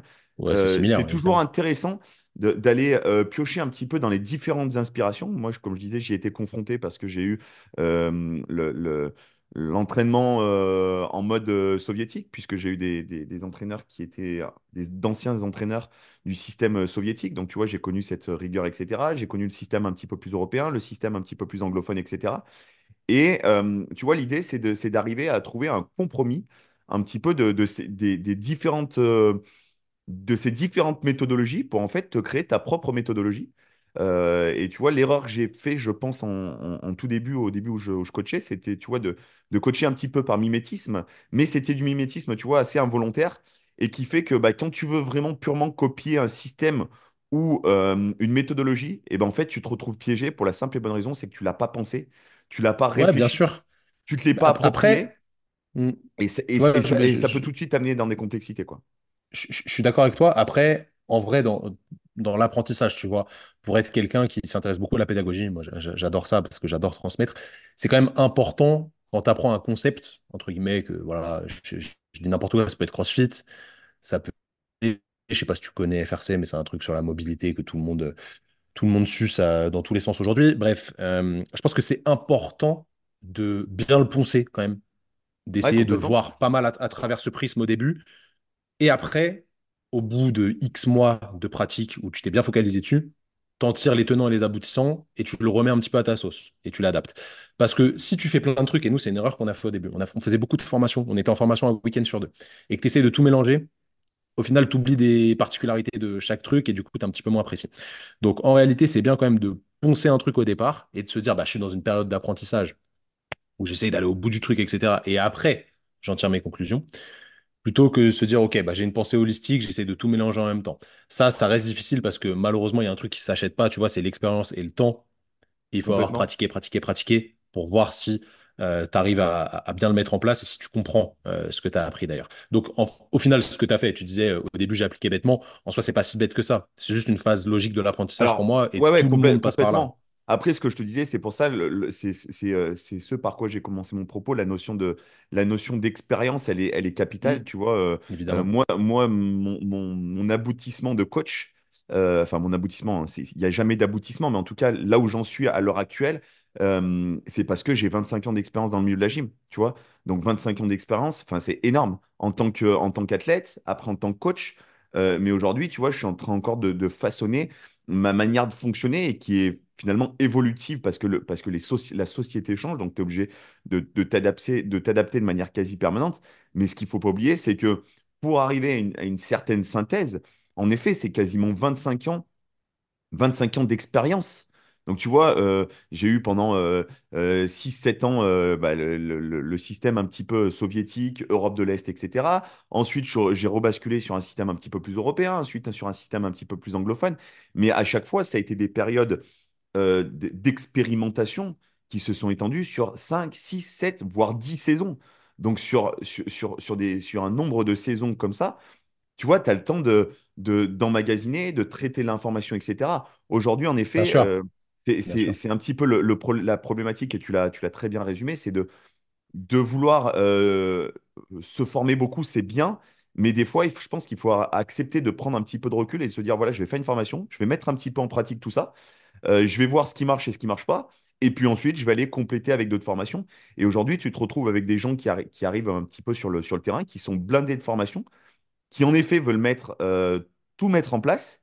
Et à la sortie, bah, c'est délétère parce qu'en effet, il y a des, il peut y avoir parfois des interférences parce que des approches qui sont différentes et euh, qui, euh, mêlées les unes aux autres, bah, créent des interférences, justement. Euh, et puis, en plus de ça, euh, je pense que le- l'expérience euh, de- du, du vécu personnel et l'expérience de la mise en pratique, c'est encore quelque chose de bien différent parce qu'on se rend compte que chaque individu, bien entendu, est différent. Bah, toi, tu peux le voir, vous pouvez le voir, vous, avec votre, votre métier de, de, kiné. Une entorse qui peut paraître, euh, qui peut paraître la même sur euh, 10 patients différents, bah, il va y avoir euh, un passif chez chaque patient qui fait que la gé- régénération et le traitement ne sera pas du tout le même. Euh, et bah, en fait, sur, sur chaque individu dans le, dans le coaching et dans l'entraînement, et bah, ça sera exactement la, exactement la même chose. Et se créer vraiment cette, cette identité ça prend du temps. Et aujourd'hui, tu vois, c'est, je pense qu'on en reparlera peut-être un petit peu plus loin dans ce podcast également. C'est, euh, tu vois, les gens qui ont tendance à arriver un petit peu sur le, sur le terrain, euh, qui n'ont pas beaucoup euh, d'expérience et qui ont envie de, de tout révolutionner. Et ça, je trouve que c'est, vois, euh, c'est, c'est- c'est- pour moi, c'est un peu le cancer, tu vois, c'est- de- de- à l'heure actuelle. Ouais, après, en fait, c'est c'est des gens, tu sais, qui ont, qui ont- qui ont pas, euh, c'est pas méchant hein, ce que je vais dire, mais qui ont pas beaucoup de sagesse parce qu'ils sont beaucoup dans l'excitation de la nouveauté. Ils ont des choses à se prouver, ils ont des choses à prouver aux autres. Et Ouais, peut-être que moi, j'étais un peu comme ça au début, hein, tu vois, quand t'es jeune, t'es, enfin, je dis pas que je suis vieux, mais euh, quand j'étais plus jeune, j'étais peut-être un, un petit peu plus comme ça. Et avec le temps et l'expérience, t'acquiers de- un petit peu de la, de la sagesse, tu vois. Moi, c'est ce que j'appelle de, de la sagesse. T'es un peu plus nuancé, tu prends du recul. Euh, t'es moins là à essayer de prouver, etc., euh, des choses. Et j'ai un exemple intéressant. Euh, tu vois, moi, j'ai fait que de l'épaule pendant 5 ans. Pendant Ok. cinq, enfin, que de l'épaule. Avec 99% d'épaule pendant 5 ans parce que je voulais vraiment poncer cette articulation, parce que j'avais pas les réponses à mes questions. Donc, je faisais que de me former dessus et je prenais que des épaules au cabinet. Et nous, quand on bossait au cabinet, euh, les kinés comprendront, nous, on s'échappait pas du tout. On faisait lundi, samedi. euh, parce que euh, voilà, on voulait charbonner, on voulait créer un cabinet qui fonctionnait bien à notre image, etc. à l'époque. Du coup, des épaules, j'en ai vu un nombre incalculable. Vraiment, genre, c'est incalculable. Je pourrais même pas te dire combien. J'en ai vu énormément. Et des fois, en formation, je, je- je présente mon cours, etc. Et il y a certaines choses sur lesquelles on n'a pas de données scientifiques. Tu vois, j'ai pas de justification scientifique sur certains Ouais, points. bien sûr. Et du coup, je dis, ça, c'est tiré de mon expérience. Je fais toujours un disclaimer, je le dis toujours, parce que pour moi, c'est important. Tu vois, je suis pas de la team euh, full étude ou de la team full pratique. Moi, je suis toujours au milieu. Les, les- les- les deux euh, convergent et c'est très important de, Ça m'intéresse, ça. on en reparlera juste après d'ailleurs. Et je, et je dis, écoutez les gars, ça, c'est tiré de mon expérience. OK? La plupart des patients que j'ai vus dans ce cas-là, au final, il s'est avéré que c'était ça la problématique et qu'on allait dans cette direction-là. Mais j'ai pas d'études scientifiques pour me le justifier. Et il y a toujours, enfin toujours, pas tout le temps, tu vois, mais assez fréquemment, euh, un petit jeune diplômé qui a genre euh, un an de diplôme ou euh, parfois un peu moins, qui me dit, ouais, mais hum, non, parce qu'il n'y a pas de justification scientifique. Et je peux pas lui en vouloir, tu vois. Je vais pas lui dire, bah non, t'es qu'un connard, etc. Écoute-moi, petit, moi, ça fait 10 ans que je fais ça. Ça n'aurait aucun sens. Je comprends sa vision des choses. Mais c'est juste qu'il n'a pas la sagesse de se dire, OK, bon, Thomas, il a peut-être vu euh, 10 000 épaules. Je pense que son expérience, quand même, elle vaut quelque chose. Euh, et si aujourd'hui, il nous dit qu'il n'y a pas de littérature scientifique qui appuie les propos, bah, c'est qu'il n'y en a pas et qu'il est honnête. Et hum, peut-être qu'à l'époque, moi, si un mec m'avait dit ça, j'aurais dit, bon, ah, vas-y, il me donne pas de référence, c'est un bouffon, tu vois. Alors que, en vrai, quand tu connais la valeur de l'expérience, qui ne s'achète pas, tu vois, tu Mm. peux pas l'acheter. Euh, en, vrai de vrai. Et ça veut pas forcément dire qu'elle est bonne. Un mec qui a de l'expérience et qui a fait n'importe quoi pendant 10 ans, ça reste de la merde, tu vois. Euh, si si tu as eu de l'expérience qualitative et que tu t'es remis en question, bah, tu peux pas l'acheter, tu peux pas trop le transmettre. C'est difficile, tu vois, c'est un, un truc qui est vraiment compliqué. Donc, je pense que c'est important de, de- d'écouter un petit peu les anciens qui font de la qualité et de s'inspirer de ça sans forcément se dire qu'ils ont parole d'évangile. Tu vois, pour moi, les gourous et tout ça, c'est n'importe quoi, ça n'a aucun sens. Mais il faut quand même mettre de la valeur sur l'expérience et ça, ça s'achète pas, malheureusement. Euh, ou heureusement, tant mieux que ça ne s'achète pas. Mais c'est un truc important à comprendre. Ouais, ouais, c'est, euh, moi, ça, me parle, ça me parle beaucoup euh, euh, ce que tu dis là. Et, justement, sur, euh, sur les aspects, sur les aspects, tu vois, de tout ce qui va être études, études scientifiques, etc., je sais que, notamment dans ce que vous publiez sur, sur les réseaux, via votre, votre chaîne YouTube, via ton podcast, tu, reprends très souvent des, des études qui ont été publiées, etc. Quel est ton, rapport et votre rapport avec l'équipe, avec toute ton équipe? Sur, les études, est-ce que pour, toi, c'est une manière d'appuyer ton, raisonnement ou, ton travail au quotidien, ou est-ce que c'est vraiment quelque chose sur lequel tu vas, tu vas, tu vas lire une revue et puis te dire, tiens, je vais peut-être euh, remettre un petit peu en question ce que je fais. Comment tu, euh, comment tu abordes ce travail? Parce que moi, j'ai une vision qui est assez particulière, n'étant pas quelqu'un euh, qui sort du cursus euh, universitaire, et je sais que dans le cursus universitaire, notamment dans le milieu du sport, on s'appuie beaucoup, on donne beaucoup de références, tu vois, sur les études, machin, etc., dont Ouais. la plupart d'ailleurs sont, sont, sont très anciennes, malheureusement. Et je trouve que je trouve qu'on s'appuie beaucoup, euh, on s'appuie peut-être trop souvent, alors en tout cas dans le milieu du sport, sur, sur les études, même si, euh, bien entendu, euh, beaucoup euh, restent très pertinentes. Je trouve qu'il y en a beaucoup qui sont quand même sortis euh, du contexte de ce qu'il est potentiellement faisable sur le terrain. Et euh, je voulais, je voulais avoir ton, ton avis un petit peu sur, sur ce rapport à, à la science et aux études. Alors, euh, c'est quelque chose sur lequel on est parfois critiqué, mais je comprends même pas les gens qui nous critiquent là-dessus, tu vois, qui disent qu'on n'est pas assez scientifique. Alors que bon, bah, je- on lit tellement d'études et on est tellement euh, intéressé par ça que Alors que moi, je trouve vraiment de euh, ça, la, vous l'êtes la mauvaise foi. euh, Non, mais tu vois, c'est parce que vous l'êtes exactement, beaucoup, je la mauvaise foi. Mais ça, ça c'est pas très grave. Euh, en réalité, moi, je vois ça comme un tabouret. Tu vois, il y a trois pieds. Ouais, Si t'en enlèves un, bah, euh, ça tient quand même pas très bien. On va pas se mentir. Et, de- et sur ces trois pieds, tu as les études scientifiques, l'expérience personnelle et la pratique. Et après, l'humain, en fait, que tu as face à toi. Parce qu'encore une fois, on deal avec des humains. tu vois, On ne deal pas avec des ordinateurs ou des machines. C'est pas binaire. Euh, tu vois, c'est différent. Chacun est différent. Donc, potentiellement, ça peut être dans le sport ou, dans la, ou en kiné, peu importe. Un protocole de, je sais pas, tu, tu veux développer la force d'un mec. Tu dis, vas-y, je vais faire un 5x5 au squat. Il a envie de prendre de, prendre de la force au squat. Potentiellement, il y a un mec chez qui ça a super bien marché, un autre, ça n'a pas marché. Et lui, comme par hasard, il va répondre à un truc qui est plus à dominante euh, d'hypertrophie. Tu le fait de lui faire un, je sais pas, un 5x8 ou un 5x12, il va plus prendre en force que sur un 5x5. Pour qui, pourquoi? J'en sais rien. Tu vois, c'est la singularité de chacun. Donc ça, c'est c'est important de le comprendre aussi. Si tu enlèves un des trois, un des trois piliers, bah, le reste est quand même vachement bancal. Et si tu en enlèves deux, bah, ça tient plus du tout, pour le coup. Donc en vrai, tu vois, pour moi, il n'y en a pas un qui est au-dessus de l'autre. Et généralement, au final, ça va souvent dans le même sens. Tu vois, les études, elles vont souvent dans le sens de la pratique. Donc, qu'est-ce qu'on fait, nous, en réalité? Si je devais te, te faire un résumé qui est forcément un petit peu, euh, un petit peu utopiste de, de, ce qu'on fait, c'est que quand on apprend quelque chose via de la littérature scientifique, on le met en pratique, on voit si ça fonctionne pas dans la, dans notre manière de faire. Si ça fonctionne pas, on se demande pourquoi ça n'a pas fonctionné et si on n'a pas de réponse, bah, on arrête d'utiliser le truc potentiellement. Si ça fonctionne, tant mieux, c'est cool. Et si jamais dans notre pratique, on voit qu'il y a un truc qui vient de notre expérience qui fonctionne bien, on se dit, ben, est-ce qu'il y a de la littérature dessus pour appuyer ça? Et au final, ça fait un cercle vertueux. D'accord. euh, y a, y a vous avez vraiment une approche, euh, une approche euh, qui, qui, qui va être, euh, qui va être diversifiée sur le, sur ouais, l'utilisation finalement en fait, des, ça se soutient. des études. Ça se Et soutient. c'est très, tout se intéressant. soutient. Et Très intéressant parce que du coup, ça va à la fois appuyer votre pratique, à la fois hmm, ça va enrichir votre pratique et à la fois, des fois, ça va aussi justifier euh, bien sûr, certaines, en choses, fait, enfin amener, amener un, un cadre un peu plus euh, structuré de ce qui est important hein, en, en- en médical et en paramédical, c'est de ne pas faire des choses au hasard. Tu vois, et surtout, en fait, de minimiser le risque. C'est ça le plus important, et ça, c'est quelque, quelque chose que les gens oublient, d'être sûr qu'une technique n'est pas risquée, tu vois, et qu'elle est plus bénéfique que délétère. Malheureusement, en kinésithérapie, on a des tout petits effets. On a des tout petits effets. Il n'y a pas un truc qui est genre magique. Tu vois, ça n'existe Ouais, pas. bien sûr. ouais. Le massage a un petit effet, le renfort a un petit effet, la mobilité a un petit effet, les trigger points ont un petit effet, le dry needling a un petit effet. Et si tu cumules tout, bah, au final, tu augmentes la taille. Et ça, c'est c'est magnifique. Mais tu peux pas dire qu'une technique isolée est ultime, même si on a des niveaux de preuve euh, di- différents, évidemment. Euh, et comme j'ai dit tout à l'heure, le- les thérapies actives sont plus efficaces que les autres. Donc au final, il faut quand même s'intéresser à la littérature pour savoir ce qui fonctionne et surtout ce qui fonctionne pas. C'est grâce à ça aujourd'hui qu'on sait que les ultrasons, ça marche pas. Ça n'a aucun effet Ouais. euh, par rapport à un placebo. C'est exactement la même chose. Mais si tu recontextualises, l'effet placebo est un truc exceptionnel sur le corps humain. Donc, si tu fais croire à quelqu'un que quelque chose va lui faire du bien, et bah, potentiellement, il va aller mieux. Si Donc, ça ça veut pas dire qu'il marche. faut pas s'en servir. Tu vois, ça veut juste dire que si tu t'en sers, il faut savoir pourquoi tu t'en sers. Et on en revient à ce que je disais tout à l'heure, essayer de comprendre ce qu'on fait et pas appliquer bêtement. Deuxième chose, aujourd'hui, ben, j'en parlais tout à l'heure justement, on est à l'ère des réseaux sociaux. On est à l'ère de, il faut sortir de l'algorithme.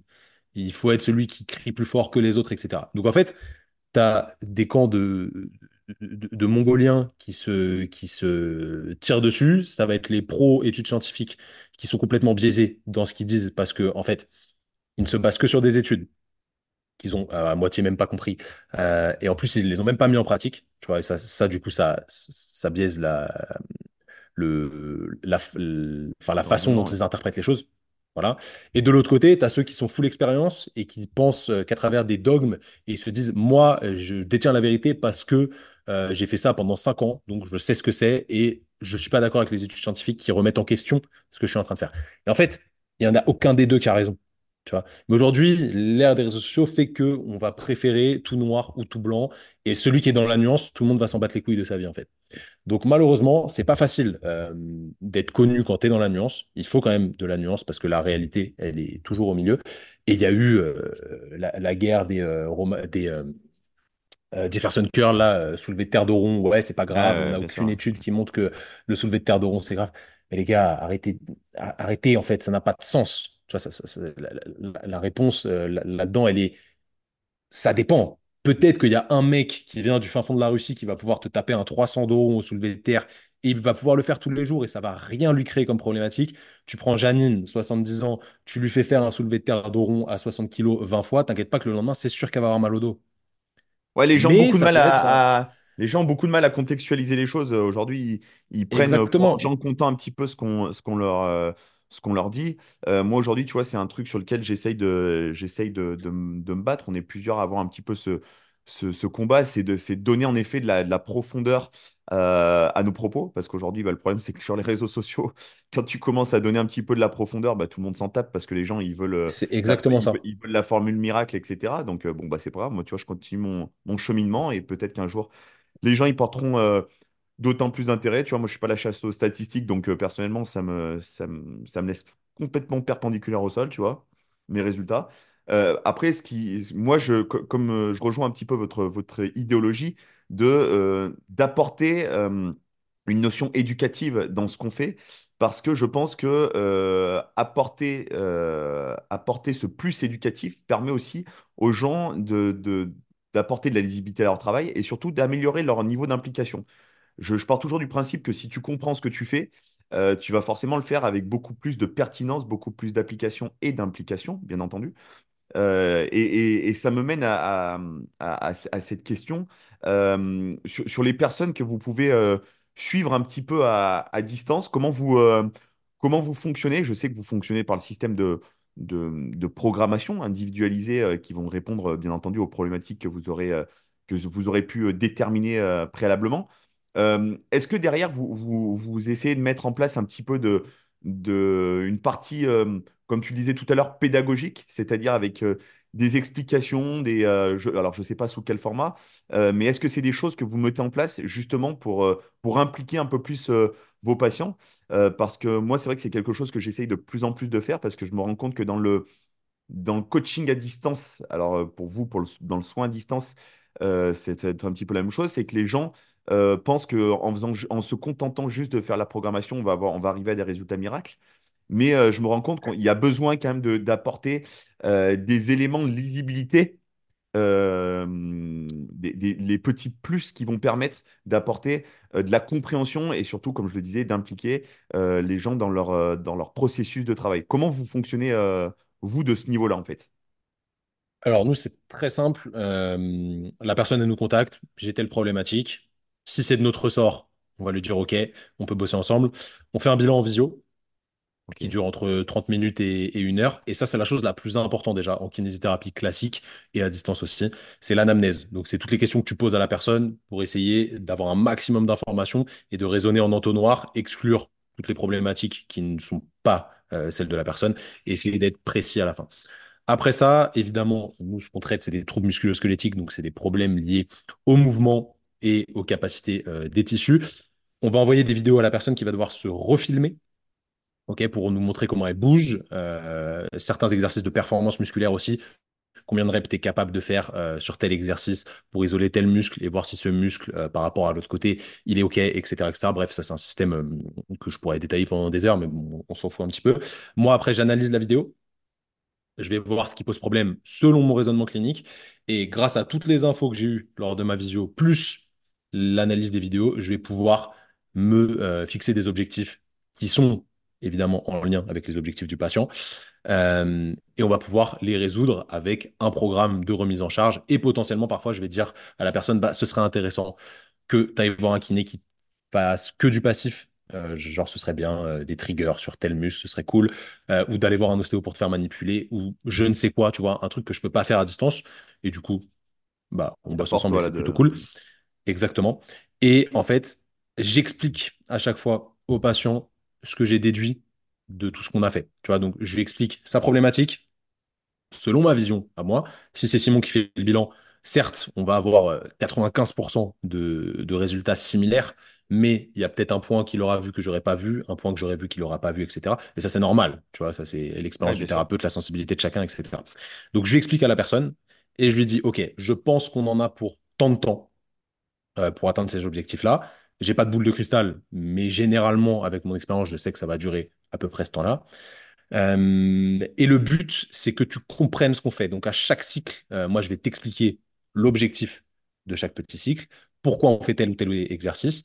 Toi, tu vas me redonner tes sensations tous les jours. S'il n'y a pas besoin tous les jours, ça va être une ou deux fois par semaine. Ça va vraiment dépendre de, de chaque cas. Et moi, je vais pouvoir adapter la prog en fonction de ça. Et tu verras par toi-même que quand on a fait trop, peut-être que la douleur va augmenter et que du coup, il faudra moduler l'entraînement de cette manière. Quand on n'a pas fait assez, pareil, la douleur va pouvoir augmenter, il faudra moduler l'entraînement de cette manière. Si ça va vite mieux, on va pouvoir augmenter un petit peu la charge qu'on met. Bref, plein de choses. En fait, j'éduque la personne et l'objectif, c'est qu'à la fin, euh, quand ça va mieux, si jamais la problématique revient, parce que moi, je ne suis pas un mytho et je sais très bien que très souvent, ça peut revenir moins fort, certes, mais ça peut revenir parce que le corps humain, il est comme ça. Et ce serait mentir que dire le contraire. Et ben, la personne, elle est capable très rapidement de se prendre en charge de manière autonome parce qu'elle a capté le truc. Et si jamais c'est une autre problématique, elle revient me voir. Et si jamais elle n'arrive pas à s'en sortir toute seule, elle revient me voir et généralement on réaxe un petit peu le truc, etc. Donc en vrai, il y a évidemment beaucoup de pédagogie dans ce qu'on fait. On essaie vraiment de transmettre ça aux gens. Et aujourd'hui, il y a un de mes collègues qui s'appelle Maxime. Si tu regardes le podcast Maxime, des petites dédicaces à toi qui lui est, euh, alors à la base, c'est un de nos premiers clients. Hein. Il nous a contacté il y a cinq ans, je crois. Il avait mal à l'épaule, donc pratiquant de muscu. Euh, grosse douleur à l'épaule depuis un an. Il avait vu tous les professionnels de santé du monde. Il avait même fait des kilomètres et des kilomètres pour voir un chirurgien. Bref, il y avait du n'importe quoi. Il y avait un gars qui lui avait dit de garder le bras, euh, main dans la poche, comme ça, long du corps, pendant trois semaines. Et vu que c'est quelqu'un de très discipliné, il l'avait fait. Bref, c'était une, galère complète. On a fait euh, sa réhab. Plus aucun souci à la fin. Il était hyper content, etc. Ça a pris du temps, mais il était hyper content. Et il s'est dit Putain, mais ce que vous faites, en fait, c'est incroyable. Je veux faire le même métier. Donc, il m'a dit Gars, je veux devenir kiné. Et vu l'âge qu'il avait, je lui ai dit, franchement, Max, c'est pas forcément une, excellente idée euh, de se replonger dans des études qui sont très chères, parce qu'une école de kiné, coûte très cher, qui au final vont te donner qu'un diplôme, alors que ces compétences, potentiellement, si tu deviens coach et que tu t'intéresses vraiment à la santé, à la mobilité, à la tu peux les développer. Tu peux les développer. Du coup, il s'est dit, OK, bah, je vais faire un BP, et à côté, on l'a formé. Tu vois, on lui a appris plein de trucs. Euh, sur la mobilité, sur les douleurs, euh, sur les problématiques d'épaule, sur les problématiques d'hanche. Alors aujourd'hui, il n'est pas kiné, hein, pas du tout. Mais franchement, il a les compétences d'un bon kiné. Je ne vais pas vous mentir, euh, en programmation, en évaluation de la douleur, en évaluation de la mobilité, etc. Et en fait, actuellement, il réalise son rêve, à savoir accompagner des gens qui ont des douleurs, mais via la pratique sportive. Et moi, c'est magnifique. Tu vois, c'est magnifique. Ça, c'est la pédagogie ultime. Il est venu pour une problématique sur lui. Il a compris sa problématique. Ensuite, il a voulu aller plus loin en essayant de transférer ça, en aidant les autres qui ont potentiellement eu la même problématique que lui. Et c'est magnifique parce qu'il s'éclate dans son taf. Il est très content de faire ce qu'il fait. Euh, il est très bon parce qu'il comprend les gens, parce qu'il a eu potentiellement bah, un peu le même parcours qu'eux. Et il est capable de les aider, tu vois. Donc, en vrai, c'est vraiment un cercle d'apprentissage qui est, qui est ultra positif. Mais on en revient à la question du départ tu vois, pour 16,13 euros euh, la demi-heure, moi, je ne peux pas faire tout ça. C'est pas possible. ça vaut pas ça, tu vois. Ça vaut pas ça. Donc, forcément, tu es obligé d'augmenter un petit peu le tarif que tu proposes là-dessus pour proposer vraiment de la qualité. Ou sinon, bah, on n'est plus dans une société capitaliste et on fait du bénévolat. Et c'est OK, il n'y a pas de problème. Ça se trouve, un jour, je ferai du bénévolat, il n'y a pas de souci là-dessus. Mais euh, voilà, tu as, un peu capté l'idée. Donc oui, la pédagogie est très importante pour nous. On essaye d'éduquer les gens là-dessus. Et euh, voilà, le, le but, c'est de les autonomiser au max. On ne veut pas qu'ils soient dépendants de nous. Vraiment pas.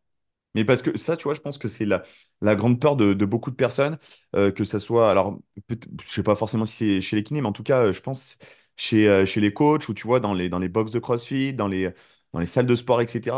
je pense que les, les, les coachs ont peur de rendre autonomes leurs adhérents et en réalité, euh, c'est une utopie totale. Euh, parce que moi, ce que, ce, que, je, ce que, je, dis tout le temps, euh, est-ce que vous pensez vraiment que Michael Phelps, que, enfin bon, je peux te prendre des, que Usain Bolt, etc., au top niveau, c'est les mecs qui étaient en capacité de s'entraîner tout seuls. Ils, avaient toutes les clés pour pouvoir s'entraîner tout seuls. Par contre, ça n'empêche pas que derrière eux, il y avait toujours un coach et que leurs coachs, les, les, les, coachs, ils sont toujours là pour apporter un supplément d'âme, pour apporter une touche de motivation, pour remettre un peu de la discipline, pour réajuster des paramètres d'entraînement, etc. Néanmoins, l'autonomie, c'est quelque chose d'élémentaire. Je pense que c'est une des bases de, de, notre métier de manière générale, parce que mine de rien, vous êtes aussi dans une, dans une démarche de coaching, vous aussi, hein, mine de rien, euh, même s'il y a une démarche de soin, vous coachez les gens, vous les drivez. Euh, et ça, je pense que cette notion d'autonomie, elle est hyper importante. Moi, tu vois, les, les gens qui viennent des fois euh, voir un petit peu comment ça se passe à l'entraînement dans, dans, dans le club dans lequel j'entraîne, qui voient, qui arrivent, qui, tu vois, qui observent un petit peu et qui me disent, putain, mais attends, tu as des petites qui ont six sept ans, elles elles s'entraînent toutes seules, elles savent ce qu'elles ont à faire. Je dis, mais gars, en fait, les trois premiers mois de l'année, on fait que ça. On fait que ça. Apprendre à les rendre autonomes, leur faire comprendre pourquoi on fait tel ou tel exercice. Et tu te dis bien que si un gamin six sept ans, il est capable de le comprendre, alors il ne va pas interpréter forcément euh, toutes les données, etc. Mais en tout cas, il est capable de, de, comprendre les fondements euh, euh, principaux euh, bah, derrière, euh, tu as, tout gagné. Et ça n'empêche pas que le, gamin que tu vas coacher ou l'adulte que tu vas coacher, il aura toujours besoin de toi. Et ça, je pense que c'est aussi une, crainte de, bon nombre de personnes de se dire, oulala, là là, mais si je le rends autonome, qu'est-ce qui va se passer derrière? Je risque de le perdre. Ce qui est une, bêtise absolue à mon sens. Mais ça, évidemment, c'est un, c'est un- une vraie problématique de l'être humain, ça, tu vois. Euh, c'est un truc que j'ai dit tout à l'heure aussi, j'ai dit, le, le savoir, c'est le seul truc qui se transmet sans le perdre. Exactement. Ouais, Tu vois, alors que si je te, si je te file mon téléphone, bah, j'ai plus mon téléphone, quoi. Euh, le savoir, ça se transmet sans, sans, sans perte. Et aujourd'hui, vraiment, les gens qui raisonnent comme ça, c'est qu'ils ont peur. Donc, c'est vraiment un raisonnement de, je, je suis désolé du terme, mais c'est un raisonnement de victime, pour, pour de vrai. Et c'est pareil, euh, toi qui es créateur de contenu, on, peut se considérer tous les deux comme créateurs de contenu sur les réseaux sociaux. Euh, Il y a, il y a pas mal de gens que je forme justement à se lancer à distance. Et pour se lancer à distance, il faut, euh, si tu veux exploser rapidement, communiquer sur les réseaux sociaux Mhm. qui se disent, qui ont, qui ont un peu la, la même réflexion, qui se disent, mais j'ai pas envie que mon contenu soit trop trop quali, j'ai pas envie de tout donner dans mon contenu gratuit. Parce que sinon, les gens vont pas venir me voir pour, mes services, sachant que j'aurais déjà tout donné gratuitement. Mais en fait, vous êtes des ouf. Le contenu gratuit, il faut qu'il soit archi qualitatif. Je te prends un exemple facile. Hier, on a sorti une vidéo sur YouTube. Elle m'a pris, je pense, 10 heures à scripter. Il y a 30 références scientifiques dedans. Euh, à tourner, elle nous a pris 2 heures. Donc, c'est 12 heures de taf. C'est gratuit. Bon, certes, il y a deux pubs au milieu parce que la, vidéo, elle dure une demi-heure. Et du coup, je vais gagner 10 balles avec, euh, avec la vidéo. Merci YouTube.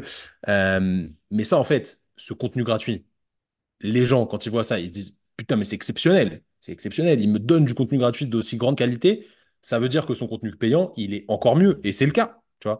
Donc, en vrai, c'est un peu un, c'est un peu un raisonnement de bouffon en se disant, ah non, je vais pas tout donner. Je vais faire un truc moyen. Comme ça, les gens, ils vont se dire, ouais, il y a plus après. Ben non, en fait, c'est pas du tout comme ça qu'il faut raisonner. Il faut donner vraiment de la haute qualité de la haute, haute, haute qualité. Et après, les gens vont vous contacter pour euh, quelque quelque chose en plus, ce supplément d'âme, comme tu as dit. Et ce qui est important, en fait, et tu, tu as bien fait le point dessus, c'est le coaching. Le coaching, pour moi, ça veut dire qu'on on gère des humains et la communication, c'est la clé. Donc vraiment, si tu communiques bien, T'as aucun problème à, te faire comprendre et euh, tu as de très bons résultats. Et d'ailleurs, en kiné, on le sait, hein, euh, la, communication, si t'expliques bien à ton patient ce qui lui arrive, comment il peut gérer tout seul, etc., les choses, c'est tout aussi efficace que n'importe quelle manipulation, n'importe quel travail actif. Donc, c'est un pilier aussi, le fait de bien communiquer, de bien coacher. Comme tu l'as dit, encore une fois, on s'adresse à des humains et ça, les gens l'oublient trop souvent. Tu t'adresses pas à un ordinateur, quoi. Tu as un humain face à toi et il est pas plus con que toi, hein, le, type ou la nana qui est face à toi. Tu as juste à bien communiquer avec lui pour te faire comprendre et après, tu as tout gagné, quoi. Mais moi, ce que, ce que, ce que j'aime bien dire, tu vois, je, trouve que cette, cette notion de, Tu sais, les mecs qui disent, ouais, je, suis coach, tu vois, c'est un petit peu galvaudé, euh, dans le sens où, euh, c'est sans prétention aucune, mais moi, tu vois, je préfère utiliser le mot d'entraîneur, dans le sens où, euh, euh, pour moi, l'entraînement, il faut, se rappeler quand même de ce, qu'est la définition de, l'entraînement. C'est la capacité à emmener les gens derrière soi, en fait, les entraîner derrière soi. Si vous regardez la définition du mot entraînement, c'est entraîner quelque chose. Donc, en- en- amener les gens derrière soi, dans son, les détourner finalement de leur, euh, de leur chemin initial pour les emmener derrière soi et les emmener vers l'objectif qui est le leur. Ça ne veut pas dire qu'on va vers notre objectif à nous en les entraînant derrière nous. C'est les entraîner derrière nous dans une dynamique qui va les mener vers leur, vers leur, vers objectif. Et je trouve que cette, cette vision, elle est, elle est assez, euh, elle change pas mal de choses euh, parce que le jour où tu as conscience que tu as un rôle, tu sais, la- cette fameuse, euh, cette fameuse phrase de, des meilleurs coachs inspirent, tu sais, tu as, ceux qui parlent, tu as ceux qui montrent, et puis tu as ceux qui inspirent. Je trouve que c'est hyper, c'est hyper important et ça rejoint aussi un petit peu la, dynamique dans laquelle vous vous inscrivez, vous, dans laquelle moi je m'inscris aussi. Euh, un coach qui ne s'entraîne pas est un imposteur de notre, euh, de notre ami commun euh, Aurélien Broussal. Euh, je trouve qu'elle est, elle est véridique cette phrase, tu vois, parce qu'on se, se retrouve avec des gens qui prônent des choses Mais des fois, tu te dis, c'est pas possible. Les mecs prônent quelque chose, mais, mais ils le font pas. C'est c'est pas possible. Tu peux, comment tu peux raconter des conneries pareilles euh, si tu l'avais testé, tu te rendrais bien compte que en fait, ce que tu es en train de raconter, ça ne tient, ça ne tient absolument pas debout. Euh, et ça, aujourd'hui, c'est vrai que je pense que la notion, comme tu disais, de contenu qualitatif et la notion de d'apporter de la justification et de la lisibilité euh, à notre travail et à ce qu'on fait, je trouve que c'est hyper important parce que du coup, ça nous permet de nous démarquer aussi des gens qui racontent absolument n'importe quoi. Et malheureusement, aujourd'hui, on est dans la, dans la, dans la jungle, entre guillemets, des des réseaux sociaux où tu te retrouves avec des gens qui racontent tout et Après, on est n'importe dedans quoi. aussi, hein. On est Ouais, dedans sûr, aussi, je, on- est je m'y dedans inclus, aussi, hein, je m'y inclus. Par Mm. contre, la différence qu'il y a entre nous et ces personnes-là, c'est que nous, on a, je pense, conscience qu'on a la, la, la- alors je sais pas si on peut dire la capacité, le mot est peut-être pas juste, mais en tout cas, on est en mesure de changer la vie de certaines personnes. Alors, changer la vie, encore sûr. une fois, le terme est exagéré, mais en tout cas, Si, si, si. Non, on, non, on peut vrai. Influer, on peut vrai. influer sur leur, on peut influer de manière euh, euh, importante sur leur vie, sur leur mode de vie et sur leurs actions quotidiennes. Et du coup, euh, de ce côté-là, nous, on a un, un niveau de conscience euh, qui, qui nous amène à, à, tu vois, ne pas dire tout et n'importe quoi. Et ça, je trouve ça euh, assez Et, et, problématique à l'heure actuelle. et surtout, t'es quel... tu vois, c'est l'histoire de sagesse dont je parlais tout à l'heure. Sagesse que je n'avais pas quand j'ai commencé. Hein. Je vais pas, pas Mm. mentir. hein. J'ai beaucoup de recul là-dessus. Et je pense que c'est l'expérience, comme tu disais, qui nous l'apporte. bien sûr. Bien sûr. En fait, tu as la capacité à te remettre en question. Et ça, les gens pensent que non, tu vois. Mais je te, je te prends, un mec comme Guillaume. Un mec comme Guillaume, il a des avis très tranchés. Voilà, il dit euh, très fort ce qu'il pense. Parfois, il exagère le trait volontairement, on le sait. Euh, les gens pensent qu'il ne se remet pas en question. Pour autant, c'est quelqu'un qui se remet en question. Tu peux pas dire le contraire. Ah, Je, ça, c'est clair. je- je pense que c'est quelqu'un qui se remet en question. Certes, il va pas l'afficher tous les jours en train euh, de se filmer à dire OK, j'avais tort, euh, machin, parce que voilà, il, il a, il a raison sur pas mal de choses. Il n'a pas raison sur tout, j'ai pas raison sur tout, t'as pas raison sur tout. Euh, tout n'est que nuance, encore une fois. Mais les gens ont du mal à capter que parce que quelqu'un est un peu charismatique et leader, a une certaine façon de s'exprimer, etc., il se remet pas en question. C'est faux. C'est faux. Tu peux être très sûr de toi et te remettre en question. Et ça, malheureusement, c'est mal vu. C'est un problématique une problématique d'ego, je pense. Mais euh, je pense que c'est important de comprendre que cette sagesse, cette remise en question, elle s'acquiert petit à petit avec l'âge. Il y a des gens qui sont naturellement comme ça depuis qu'ils sont petits, tant mieux pour eux. Euh, et au bout d'un moment, tu n'as plus besoin de prouver parce que tu as fait les choses, tu as testé les choses.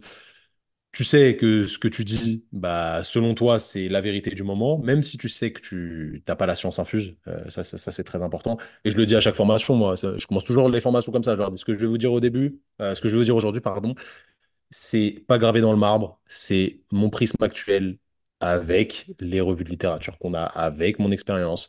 Mais si vous n'êtes pas d'accord avec moi, c'est OK, il n'y a pas de problème. Faites-moi quand même un minimum confiance, mais si vous n'êtes pas d'accord avec moi, c'est pas grave, tu vois, c'est pas, on n'est pas en train de s'entretuer, c'est pas la fin du monde. Euh, chacun a ses idées, c'est OK. Maintenant, il faut quand même respecter un petit peu ceux qu'on fait des choses, qui les ont testées, qui les ont mis en place. Euh, et encore une fois, cette expérience, elle s'achète pas, tu vois. Donc, Ouais, euh, c'est important de le comprendre que c'est pas parce que tu es sûr de toi, que tu as de la confiance, etc., que tu te remets pas en question. pas en Loin de là, je pense. Et je Mm. pense que juste, justement, je pense que c'est deux choses qui vont parfaitement bien l'une avec l'autre. C'est euh, le, le fait d'avoir une énorme confiance, euh, une énorme confiance et estime de soi. C'est justement par le fait qu'on, que, que, que l'on soit capable de se remettre en question de manière euh, permanente. Parce que quelqu'un qui n'a pas confiance en soi, justement, ne va pas se remettre en question de, je pense, de Bah, peur de se dire, oh là là, je, suis dans l'erreur, et puis à la sortie, bah, tu- il y a cette perte de confiance, d'estime de soi, elle va, elle va peut-être, euh, elle va peut-être chuter. Donc je pense que les deux, euh, les deux vont de, vont de pair, et c'est surtout qu'à un moment donné, euh, quand on veut être capable de, de, justifier les choses, bah, en effet, il faut avoir les outils, il faut avoir les outils, il faut avoir les armes de pouvoir le faire derrière. Et si tu n'as pas cette, cette remise en question et ce recul minimum, et bah forcément, derrière, et, et, et j'irais même plus loin, tu vois, ce, l'humilité de dire, tu vois, bah, ce que je vous dis aujourd'hui, c'est des choses que j'ai pu constater, c'est des choses qui marchent. Néanmoins, est-ce que dans 10 ans, elles seront encore d'actualité? Certainement pas. Moi, tu vois, chaque ça. fois que j'ai eu Mm. des gens en formation, euh, euh, que ce soit sur des formations de gym ou que ce soit, peu importe les formations que j'ai pu, j'ai pu donner, je leur dis, c'est ma, vé- ma vérité à moi d'aujourd'hui. Par contre, dans C'est 10 le bon ans, terme. Dans bon 10 terme. ans, dans 10 ans, en fait, ça n'aura peut-être plus aucun sens. Tu vois, je, faisais ce parallèle il y a, récemment avec, l'une des coachs euh, avec qui j'entraîne aujourd'hui, qui a été une, gymnaste que j'ai entraînée, que j'ai formée. Euh, et elle me disait, c'est incroyable de voir euh, la manière dont tu coaches aujourd'hui et la manière dont tu m'as coaché à l'heure actuelle, à l'heure où tu m'as entraîné, pardon. Je dis, mais en fait, ce qu'il faut que tu te mettes en tête, c'est qu'il y a eu des changements sociétaux qui sont énormes en, en 10 ans. En 10 ans, la société a énormément évolué. Aujourd'hui, les gens ne sont plus en capacité de tolérer certaines choses. Peut-être euh, d'un côté, c'est peut-être bien, d'un autre côté, c'est peut-être moins bien. Je ne suis, pas là pour juger. Mais euh, néanmoins, tu es obligé de t'adapter à ces changements sociétaux. Alors, vous, sur les, sur les aspects santé, euh, c'est peut-être plus les avancements, les avancées médicales, scientifiques qui, vont modifier un petit peu votre mode de fonctionnement. Moi aussi, hein, forcément. Mais après, en termes de technique, en termes d'entraînement, Bon, si tu veux, je pense qu'on est arrivé à un, un certain aboutissement. Après, bien entendu, il y a des évolutions de matériel, etc., qui font que bah, tu es obligé de sans arrêt renouveler, d'adapter euh, la technique, les méthodologies de travail, etc. Ça, c'est une chose. Mais aujourd'hui, nous, on doit plus s'adapter aux, aux changements sociétaux. Néanmoins, vous aussi, dans votre approche, euh, comme tu disais, euh, humaine avec les patients, vous êtes aussi obligé d'avoir une, une- un- des modifications dans l'approche de la communication, etc., avec les gens. Je pense que Bien c'est sûr, ça bah, c'est pour ça qu'on a digitalisé le truc. hein. Ouais, Aujourd'hui, ne pas utiliser les outils digitaux aujourd'hui, c'est être complètement fou, tu vois. Ouais, C'est vraiment être, fermé, être fermé et complet. Je dis pas que tout est bien. Tu vois, l'intelligence artificielle, ça a des mauvais, ça a des mauvais côtés, ça a de très bons côtés aussi.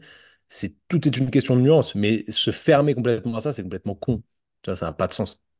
Ouais, ouais, complètement. Et, t- et tu vois, je, je- je- je regardais hier, je profite là où je suis, il y a un, il y a un, aba- un- un abonnement pardon, euh, Amazon Prime là avec euh, les séries Amazon que je n'ai pas chez moi évidemment. Bref, et il y avait un reportage sur, il y a un reportage là sur Squeezie. Je sais pas si tu connais Squeezie.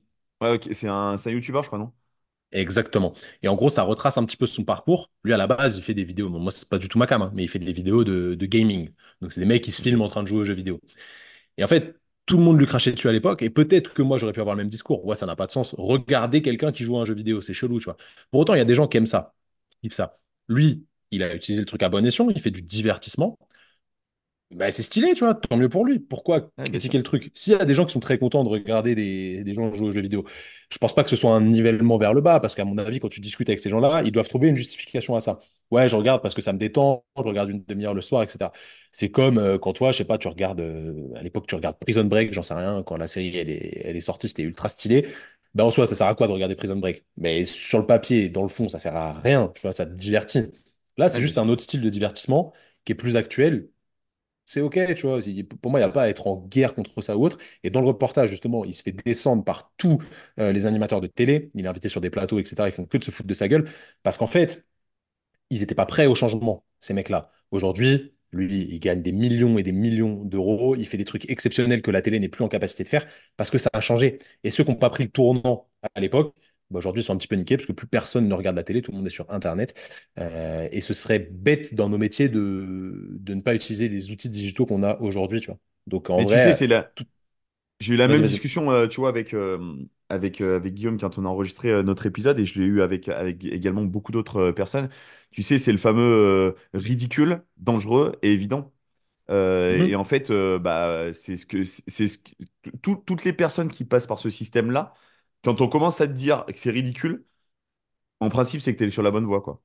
T'es sur, t'es sur la bonne voie parce que, en principe, l'étape suivante, c'est on va dire non, mais de toute façon, t'es un malade, t'es, t'es un, t'es un dangereux, t'es un criminel. Et, euh, et puis, en principe, normalement, l'étape d'après, c'est de te dire bah oui, mais en fait, ce que tu fais, c'est complètement évident. Et je pense que vous, vous êtes passé par cette phase-là où tout le monde a dit mais c'est Ouais, ridicule ce que vous faites de vous N- déconventionner. Ensuite, euh, non, mais ouais, mais attention, ils sont ouais, dangereux. c'est Et ça. puis là, aujourd'hui, c'est une- c'est devenu une évidence.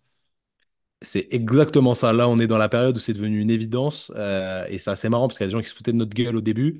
Ils nous disaient que ça allait jamais marcher, etc. Et qui Voilà, rejoint le mouvement peut-être aujourd'hui.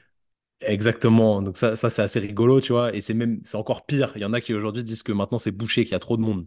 Alors qu'à l'époque, ils nous disaient que ça fonctionnerait jamais, tu vois. Donc Ouais. c'est marrant, en vrai. Tu vois, pareil. Je pense que peut-être à l'époque, tu vois, si si le, le mois d'avant venait aujourd'hui là, il afficherait ces gens-là. Tu vois, j'essaierais de leur dire, bande de bouffons là, vous bien foutu de ma gueule. Vous voyez maintenant comment ça marche, etc. Aujourd'hui, je pense avec l'expérience que j'ai acquis et cette histoire de sagesse, alors je suis pas le mec le plus sage du monde évidemment, mais je m'en bats les couilles, tu vois. Je vais pas les afficher, tant mieux pour eux. S'ils reviennent, je suis très content parce qu'au final, enfin, si, si, s'ils rejoignent notre cause, je suis très content, tant mieux pour eux. C'est qu'ils ont réussi à, changer de, de spectre un petit peu et qu'ils ont évolué, mais je vais pas les afficher, tu vois. Alors qu'avant, je pense que je, je les aurais affichés parce que ça m'aurait trop tenu à cœur. Ouais, ouais. Après, moi, tu vois, je, je, hum, moi, je pense que tu vois, je suis encore dans la phase où, tu vois, quand il y a des gens qui font de la merde, j'ai- j'aime, j'aime, alors ça, sans forcément les afficher, mais euh, tu vois, rappeler aux gens qu'il y en a qui font de la merde, je trouve que c'est important. Ouais, non, mais, euh, Dans, dans, dans, évidemment, dans le, dans évidemment. le sens, euh, dans le sens où, en fait, si tu veux, euh, les gens, des fois, aujourd'hui, n'ont pas forcément.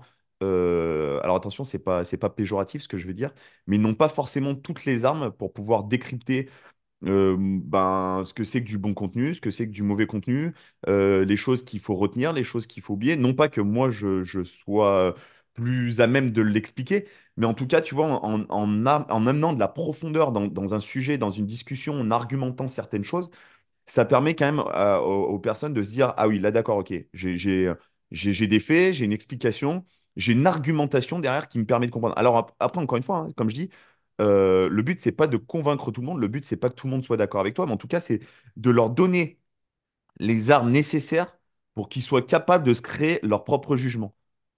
Euh, tu vois, hier, j'ai posté, j'ai posté euh, des stories bon, sur, sur, sur une coach qu'au- pour le coup, elle, elle, elle m'a rien fait. hein, je, voilà, je, je m'en fous. Mais par contre, sur, euh, qui, qui a, qui a, qui a mis un post mais complètement ahurissant.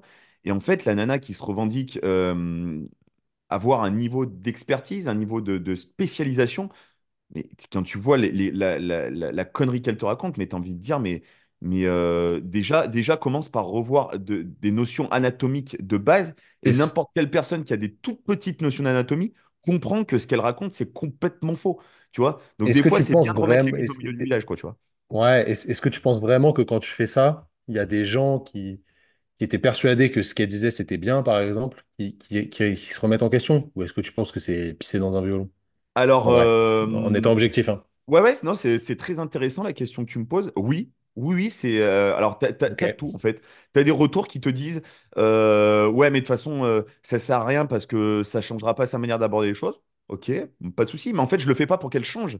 Je, m'en fous, en fait. tu Le vois? but, c'est pas de la faire changer. Le but, c'est de Mais faire comprendre aux gens que, pourquoi attention, pas? en fait, voilà, tu. Non, mais euh, bah, peut-être que ça le fera, peut-être que ça le fera pas, je m'en fous. Après, c'est, après, c'est. Moi, tu vois, pas cette regarde, c'est- prétention-là, tu vois. non, mais bien sûr, bien sûr. Non, mais c'est enfin, des c'est des débats qu'il n'y a, il pas de réponse vraie, tu vois, mais c'est toujours intéressant. Tu vois, moi, euh, si, si ce genre de truc ça arrive et que vraiment le sujet me tient à cœur, euh, peut-être je peux réagir, mais en fait, ce que je ferais, c'est que je vais, je vais envoyer un message à la personne et je vais essayer de l'éduquer sur ce qu'elle dit, tu vois, pour améliorer son niveau de compétence à elle. Comme ça, je me dis qu'après, elle va véhiculer peut-être une meilleure parole à plus de personnes Ouais, c'est compliqué quand on bloque, il hein. y, aura plus d'impact. Ah, bah après, ouais, bon, du coup, si c'est bloqué, c'est différent. après, après voilà, tu vois, c'est, c'est, en- entre guillemets, c'est c'est pas grave. Et encore une fois, tu vois, je, quand, quand, euh, Oui, quand je- la plupart, la plupart du temps, tu vois, au début, je l'ai souvent fait. Je passais souvent par des messages privés. Et en fait, tu te rends compte que les personnes, c'est les, des personnes qui ont un niveau de, de coaching avancé, tu vois, ou des fois, euh, il y a eu des trucs, ou des gens, des fois, tu vois, qui m'ont envoyé un message et qui m'ont dit, ouais, je, je suis pas d'accord avec toi, machin, etc. Mais c'est des gens, tu vois, qui ont une, une, euh, une véritable connaissance, une véritable expertise tu vois, qui m'ont donné leur truc et j'ai dit, ah bah tiens, tu vois, c'est. Je pense pas la même chose que toi, mais par contre, ta réflexion, tu vois, c'est c'est intéressant. Tu vois, avec des gens comme ça, tu peux tu peux échanger. Mais il y a le problème, c'est que puis, la plupart du temps, les gens ne sont pas ouverts à ce niveau de euh, qui disent, ouais, mais moi, je suis pas d'accord avec toi, donc euh, en fait, je te permets pas de me critiquer. Mais en fait, je te critique pas, je te donne juste une autre approche, une autre vision. Et surtout, l'approche que je vais te donner, elle va, elle va être argumentée, alors que ce que toi, tu dis, ben, en fait, c'est pas du tout argumenté. Tu balances des faits comme ça, mais sans qu'il y ait une argumentation euh, derrière. Donc, tu vois, c'est un petit peu, c'est un petit peu pour moi un, un combat aujourd'hui de me dire euh, comment on peut faire évoluer les choses, mais en apportant de- des arguments. Euh, tu vois, moi, c'est un truc que j'ai toujours fait. Dès que je vois un truc qui me, qui me dépasse, bim, je fais une vidéo thématique sur YouTube derrière, euh, en reprenant le sujet bah et en le, ouais. en le décortiquant, tu vois. Donc, c'est pas. hum, je pense que, que rentrer en guerre et vouloir être frontal à tout prix, juste pour être frontal, ça n'a pas d'intérêt. En principe, tu vois, je pense que c'est toujours mieux de, pouvoir apporter une pièce au, au, Pulse. Euh, c'est exactement ce que j'ai fait, tu vois, avec, notamment avec le CrossFit, parce qu'au début, j'étais euh, vents et marées contre le CrossFit, jusqu'au jour où je l'ai découvert d'une certaine manière, avec une certaine idéologie, etc. Euh, mais néanmoins, tu vois, quand j'ai été critique, je me suis dit, bon, ok, c'est bien d'être critique, mais derrière, je pense qu'il faut apporter quelque chose. Et euh, un petit peu à l'instar de ce que vous avez fait, moi, tu vois, j'ai créé ma, ma petite voix, hein, modeste voix, entre guillemets, euh, pour apporter un changement et pas juste euh, se contenter de, de critiquer et de dénoncer, et de, parce qu'en réalité, ça, ça, ça n'apporte pas grand-chose, euh, si ce n'est euh, d'appauvrir la réflexion des gens, quoi, tu vois. C'est évidemment, si tu critiques, il- tu vois, faut, faut faire mieux. Celui qui critique, il, il doit faire mieux. Alors, Tu vois. même si tu fais pas mieux, en tout cas, au moins essayer de proposer une Non, mais tu dois apporter, euh, voilà, tu dois apporter une une alternative. ouais. alternative qui fait que, que derrière, euh, il va y avoir, euh, il va y avoir une avancée. Après, les, les- les critiques, c'est normal, tu vois. Il faut être prêt à accepter les critiques. Je, te- je- je reprends ah l'exemple ouais, de Guillaume. Euh, Guillaume, c'est quelqu'un qui, qui réagit très fort sur les réseaux, etc. Une fois, on avait fait un post, il n'était pas d'accord avec nous. Il a écrit, ouais, je suis pas d'accord, c'est faux, machin, avec sa façon de s'exprimer, tu vois, qui est, qui est, euh, qui est la sienne. Il n'y a pas de problème. On s'apprécie, il n'y a aucun souci. Et je lui ai répondu que j'étais pas d'accord avec le fait qu'il n'était pas d'accord et qu'il n'y a pas de problème. Et au final, on a trouvé une, une voie d'entente. Et si, si- si, euh, quand Guillaume critique les gens, les gens tout de suite, ils ont peur, tu vois. Ils ont peur parce qu'ils savent que c'est quelqu'un qui lâche pas l'affaire. Mais tu as le droit de pas être d'accord avec lui, comme tu as le droit de pas être d'accord avec moi, comme tu as le droit de pas être d'accord avec toi. Si tu as Ouais, des bien sûr, bien sûr, arguments bien et sûr. que et que t'attaques pas la personne pour ce qu'elle est, mais tu attaques juste le, le, le truc euh, dont, dont elle parle pour présenter le pour et le contre, etc. C'est OK, tu vois. Ouais, ouais, tu vois, et, n'est et pas ça, tous d'accord, sinon ce serait ça, l'enfer. ça, c'est un truc, tu vois, euh, sur lequel moi j'essaye de mettre un, un- un point d'honneur et je, et je sais que toi, enfin, en tout cas, votre équipe, vous le faites très, très bien.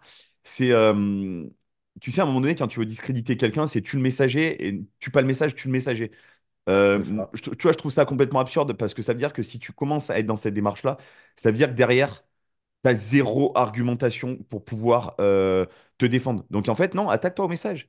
Attaque-toi au message. Mhm. Tu vois, euh, le- le- le- la, Après, des la- fois, les la messagers, t'as personne. t'as- t'as envie de les balayer quand même. Il y a certains Oui, mais t'as messagers, envie de- ils- Non, mais euh, ok, certes, mais tu vas les balayer en discréditant leur message dans la plupart du temps parce que, euh, tu vois, moi, c'est un petit peu ce que j'ai ce que j'ai voulu faire hier dans, la- dans les stories que j'ai pu euh, poster.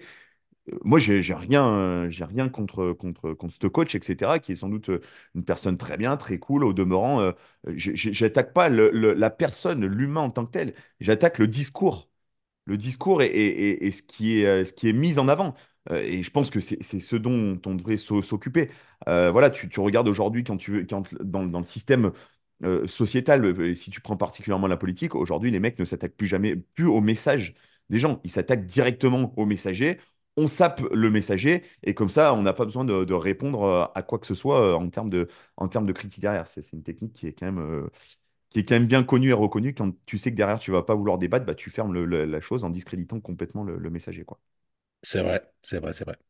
Écoute, Thomas, franchement, merci beaucoup. On a fait un, on a fait un bon petit épisode ensemble. Franchement, c'était super cool. Euh, est-ce que tu aurais peut-être quelque chose à, à rajouter en, en cette fin de podcast? Peut-être des, euh, des dates de formation, des, euh, des événements euh, qui vont arriver euh, très prochainement dont tu voudrais euh, peut-être parler, dont tu voudrais peut-être euh, mettre en avant? Alors, les dates de formation, je t'avoue, je ne les ai pas sous les yeux. On est en formation euh, un week-end sur deux. Donc, euh, il y en a plein. Vous pouvez aller sur notre site si vous êtes kiné. Il y a plein, plein de formations pour vous. Je mettrai les Si liens, vous êtes hein, coach aussi, entendu, ouais, bah, je t'enverrai en ça. Si vous êtes coach, il y a toutes nos formations en, e-learning que vous pouvez faire euh, voilà, avec votre, euh, votre temps qui est précieux euh, à votre rythme, etc. Il n'y a, aucun souci. Sinon, non, merci pour l'invitation. Je pense que euh, ce qui ressort de, de ce qu'on a dit, c'est de, de garder de la nuance, voilà, de toujours relativiser les choses. Euh, mais surtout, en fait, faites ce que vous kiffez de la manière dont, dont vous aimez le faire. La, la citation de ton père, elle était pas mal. Je l'ai, je l'ai plus là, mais elle était, elle était bien, Ouais, c'est lève-toi tous les matins, il va faire un boulot, un, un boulot qui te plaît. ouais. Ouais, voilà, ça c'est très bien. Je pense que il faut arrêter de se foutre dans des, dans des boîtes complètement fermées, essayer d'ouvrir un peu la, la, la vision et vous allez être bien plus heureux dans la vie de tous les jours. Et c'est OK de pas être d'accord avec les autres, il n'y a aucun problème. La vie, elle serait fade si tout le monde était d'accord. hein. Ce serait vite chiant, Ouais, je pense. complètement. Complètement. Écoute, je vais finir euh, le- cet épisode euh, avec, euh, avec ma petite phrase. Seuls les poissons morts nagent dans le sens du courant. Donc n'hésitez pas à aller à contre-courant. Euh, ça n'en sera que plus euh, gratifiant pour vous. Néanmoins, aller à contre-courant, ça ne veut pas dire euh, être un va-t-en-guerre à tout prix. Mais en tout cas, il ne faut pas avoir peur de, d'aller à, à contre-courant des, de la pensée, de la pensée commune. Vous n'en serez que bien plus enrichi. Bien Voilà, dit, mon, cher Thomas, je te remercie encore mille fois. Je te souhaite de bonnes, de bonnes vacances à la montagne parce qu'on a pu le voir Ouais. derrière. Cette ambiance bien chalée et les petites montagnes derrière. Donc écoute, euh, profites-en bien et, euh, et je te dis euh, à très vite. Merci à toi et merci à tes auditeurs. Ciao, ciao.